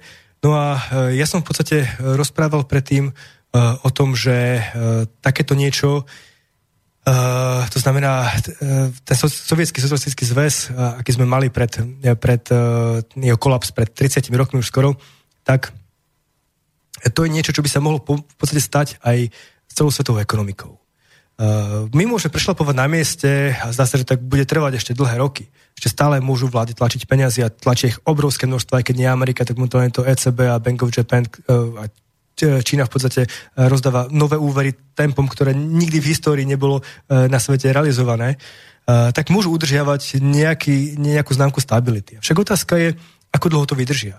Ale to nikto nevie predpovedať. Vôbec, vôbec nikto by si nemal trúfnuť také niečo spraviť, lebo je to rovnako nepredvidateľné ako kolaps Sovietskeho zväzu. Je to niečo, stroj, ktorý fungoval, mal mašinériu, ovládal úplne všetko, politiku, spoločnosť, média, úplne všetko. Napriek tomu tento systém skolaboval. A podobne sa to môže stať práve aj súčasnou svetovou ekonomikou, ktorá nemusí prísť nejakou katastrofickou scénou, možno ako, ako bola kríza v roku 2009, teda 8, 9, môže, môže skutočne prísť k tomu, že ten systém zrazu nejak už nedokáže fungovať a tak komplexný systém, ako je práve fungovanie štátu, môže z ničoho nič jedného dňa skončiť, aj svet môže ísť úplným smerom. Mm-hmm. No a to, povedzme si teda obidve alternatívy, hej? Tá prvá bude, že e, podarí sa rozbehnúť tú 4% infláciu. A ako sa budú e, veci meniť?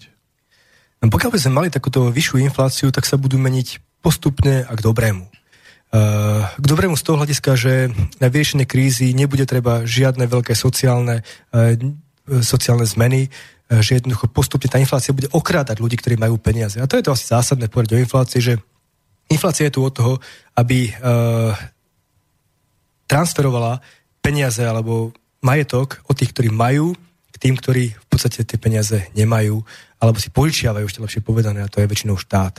Takže uh, ak bude vyššia inflácia, tak všetci tí, ktorí majú nejaký majetok, tak budú postupne prichádzať, hlavne teda stredná trieda. Stredná trieda bude chudobnieť, a uh, bude sa trošku znižovať ich, uh, ich dlh a možno to bude kompenzované pri tou stratou majetku, ale v zásade čo týka ich aktív, všetci budú uh, na tom horšie, ako boli pred, uh, predtým. Ale na druhej strane by to malo vyhodiť toho, že by tá zmena bola stabilná a sociálne udržateľná. Uh, pokiaľ by prišlo práve k tomu scenáru, že by sa veci iba postupne zhoršovali, ako to momentálne funguje, pretože tie veci sa zhoršujú napriek rastu HDP. Práve tá nízka inflácia naznačuje to, že že svet sa nevyvíja e, správnym spôsobom, že hrozí to, že ten reálny dlh stále rastne, že hrozí, ale ten reálny dlh stále rastie a stále e, vycúcieva v podstate produktívnu, produktívnu vrstvu, hlavne teda opäť tú strednú triedu, tak e, takýto scenár hrozí práve nepokojmi. Ani nie možno ekonomickými, ale práve politickými a Európa je toho veľmi dobrým príkladom. E, napriek tomu, že voľby v Francúzsku dopadli pomerne pozitívne, myslím si, že Macron dokázal ľudí presvedčiť o toho, že on má tú správnu cestu, ale pokiaľ ich nepresvedčia, ekonomika Francúzska nezačne nejak napredovať e, počas najbližších 5 rokov, počas tohto volebného obdobia, a po 5 rokoch bude reálny príjem ešte horší, ako, ako bol v súčasnosti, čo sa môže veľmi dobre stať.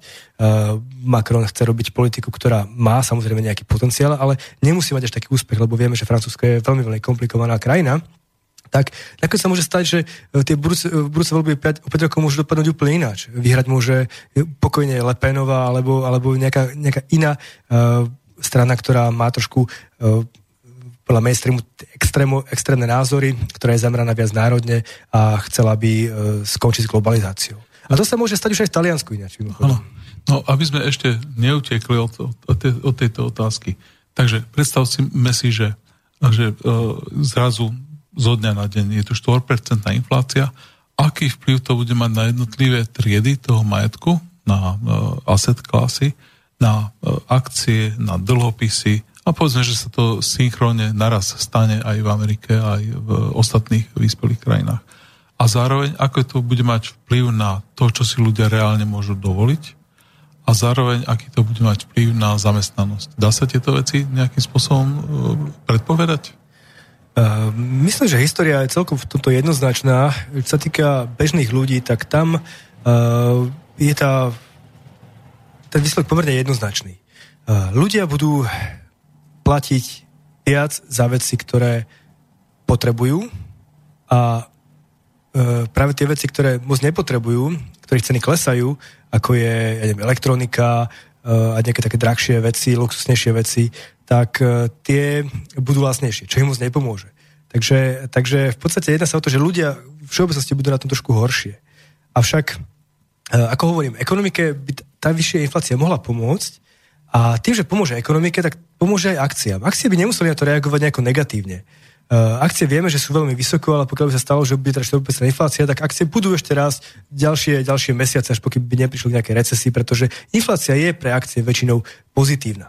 Uh, to, čo by veľmi utrpelo, sú dlhopisy. Takže tí, ktorí majú peniaze v dlhopisoch alebo v nejakých uh, peňažných fondoch, tak tí by mali samozrejme najväčšie problémy. No a samozrejme na tom by veľmi mohlo získať aj zlato, pretože Zlato má rado infláciu, vidíme, že ten vzťah medzi cenou zlata a infláciou je pomerne silný, takže to by mohlo byť uh, celkom zaujímavé aktív. Mm.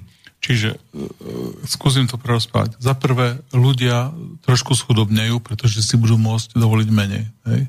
Budú viac platiť za potraviny a za, za ošatenie, za tie základné veci a tým pádom budú menej kupovať televízory a mobily a, a, a hlúposti a zrejme aj nehnuteľnosti, neviem, a tie budú klesať na cene, tak?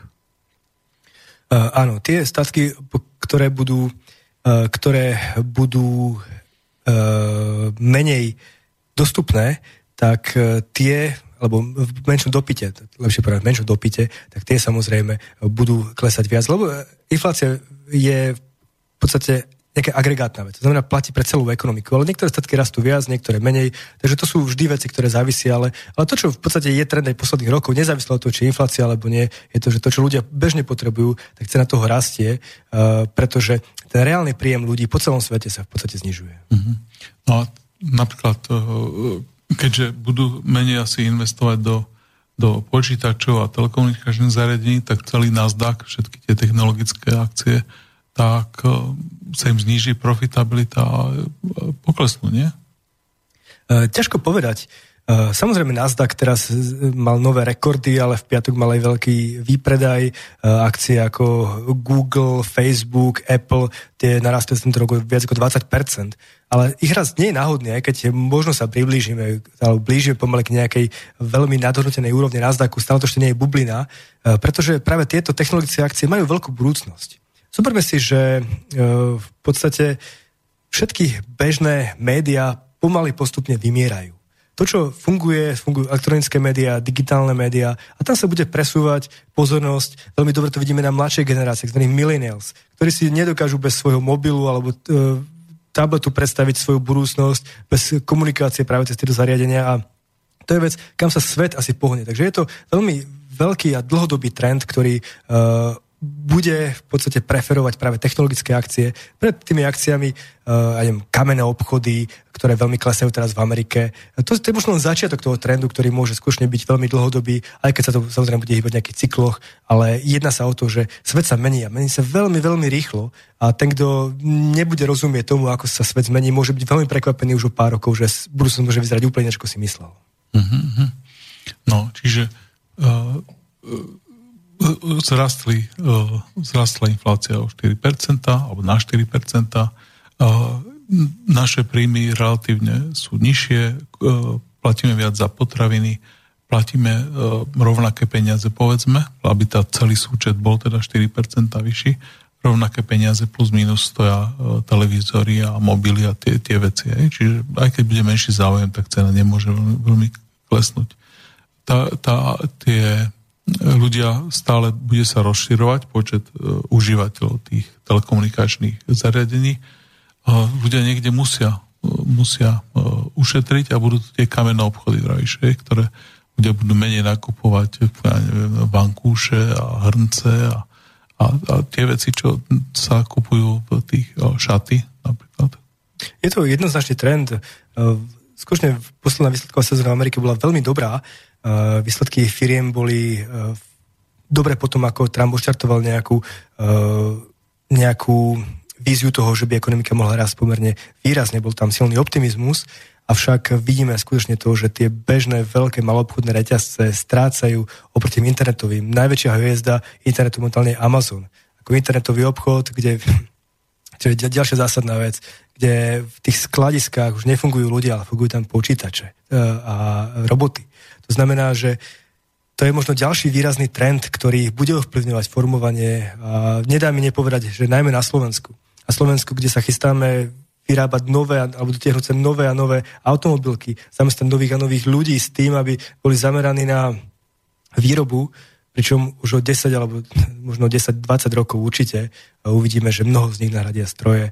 Či má takéto niečo perspektívu, či vôbec opäť tie vládne stimuly majú zmysel z dlhodobého hľadiska. Keď z krátkodobého sa možno tým vytvorí nejaké pracovné podmienky, ale to, čo skutočne má zmysel v slovenskej ekonomike, je podporovať malé podniky, malých živnostníkov, lebo tí tvoria zamestnanosť, tí tvoria dlhodobý udržateľný ekonomický rast, nie veľké podniky. Takže opäť e, Amazona môže ukazovať to, že na Slovensku všetky tie veľké fabriky, ktoré tu budeme mať, môžu skončiť veľmi zlá. Ľudia, ktorí tam budú pracovať ešte oveľa horšie v priebehu pár rokov, ak nie dekád. Dobre, tak dajme si ešte jednu o, pesničku.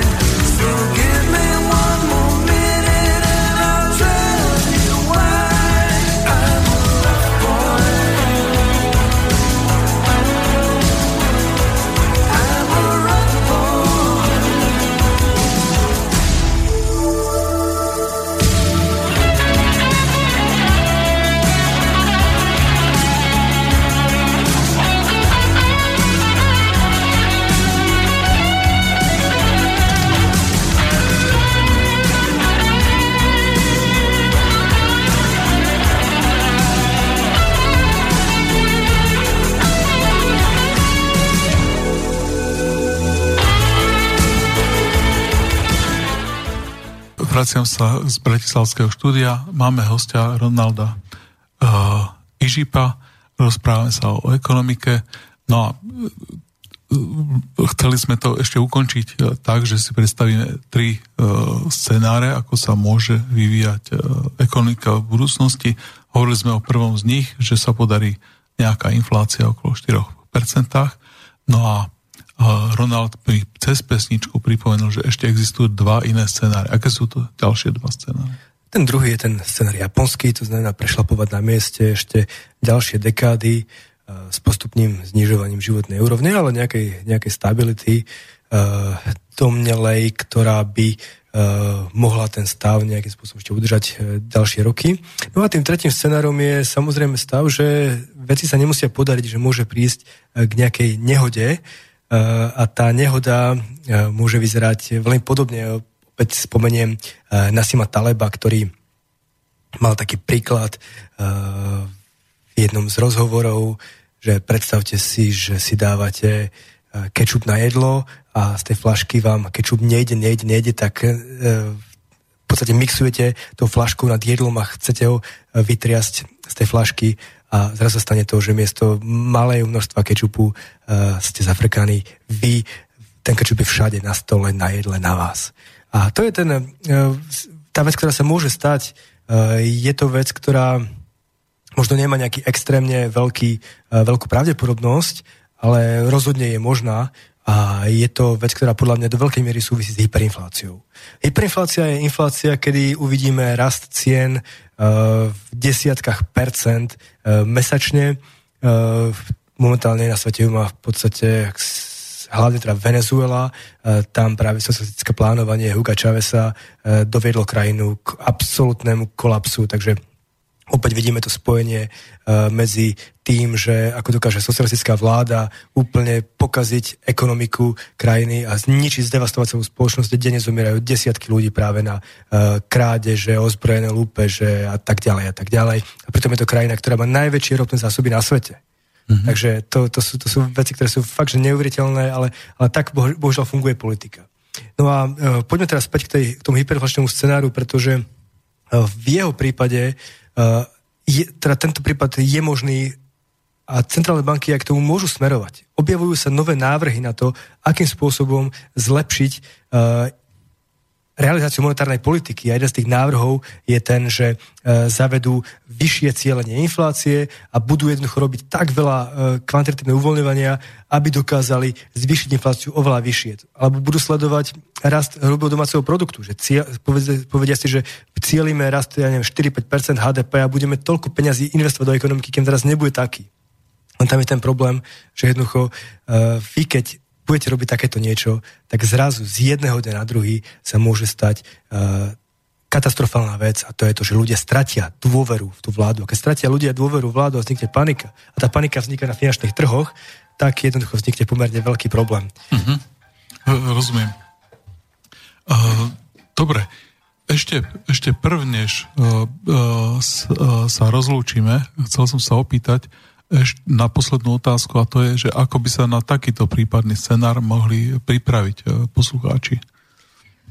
Tak pripraviť sa na to je veľmi, veľmi ťažké. E, kedy si si robili e, analytici z veľkých bank, srandu, že treba mať trikové veci, treba mať konzervy, treba mať strelné zbrania, treba mať zlato. Je to možno až moc čierny scenár, lebo tu sa jedná o to, že keď vznikne hyperinflácia, môže si čokoľvek. Hyperinflácia oštartovala nástup Hitlera v Nemecku v 20. rokoch, finančná kríza, veľká finančná kríza mu pomohla a spôsobila druhú svetovú vojnu. Takže tie následky skutočne sú nepredvetelné a môžeme špekulovať ráno do večera. Ale to nie je podstatné. Asi e, časť z tých peňazí, čo ľudia nakupujú, mali nakupovať asi zlato, ktoré dokáže do určitej miery uh, substituovať práve tento veľmi, veľmi negatívny scenár, pokiaľ by ich skutočne mali. Dobre. Kde ťa môžu uh, sledovať poslucháči? Kde nájdu to, čo píšeš a hovoríš? Tak uh, kto má záujem, budem veľmi rád, ak uh, ma osloví na Facebooku, prípadne tí, ktorých skutočne zaujíma ekonomika, a asi ich nebude až tak veľa, pretože finančné trhy sú relatívne komplikované a chce to veľký čas sledovať, tak tam prispievam do zóny investora, ale hlavne v podstate, kde každý týždeň mám v piatok príspevky sú aktuality.sk, eh, kde píšem o ekonomických a politických veciach. Takže pokiaľ vás zaujímajú moje názory, budem veľmi rád, pokiaľ si niečo budete občas čítať. Ďakujem za účasť v dnešnom vysielaní. To bol náš host Ronald Ižip. Eh, ďakujem veľmi pekne za pozvanie, veľmi ma tešilo a prajem všetko dobré nielen vám, ale aj celému tomuto vysielaniu. A prajem pekný deň, ďakujeme. Táto relácia vznikla za podpory dobrovoľných príspevkov našich poslucháčov. I ty sa k ním môžeš pridať. Viac informácií nájdeš na www.slobodnyvysielac.sk Ďakujeme.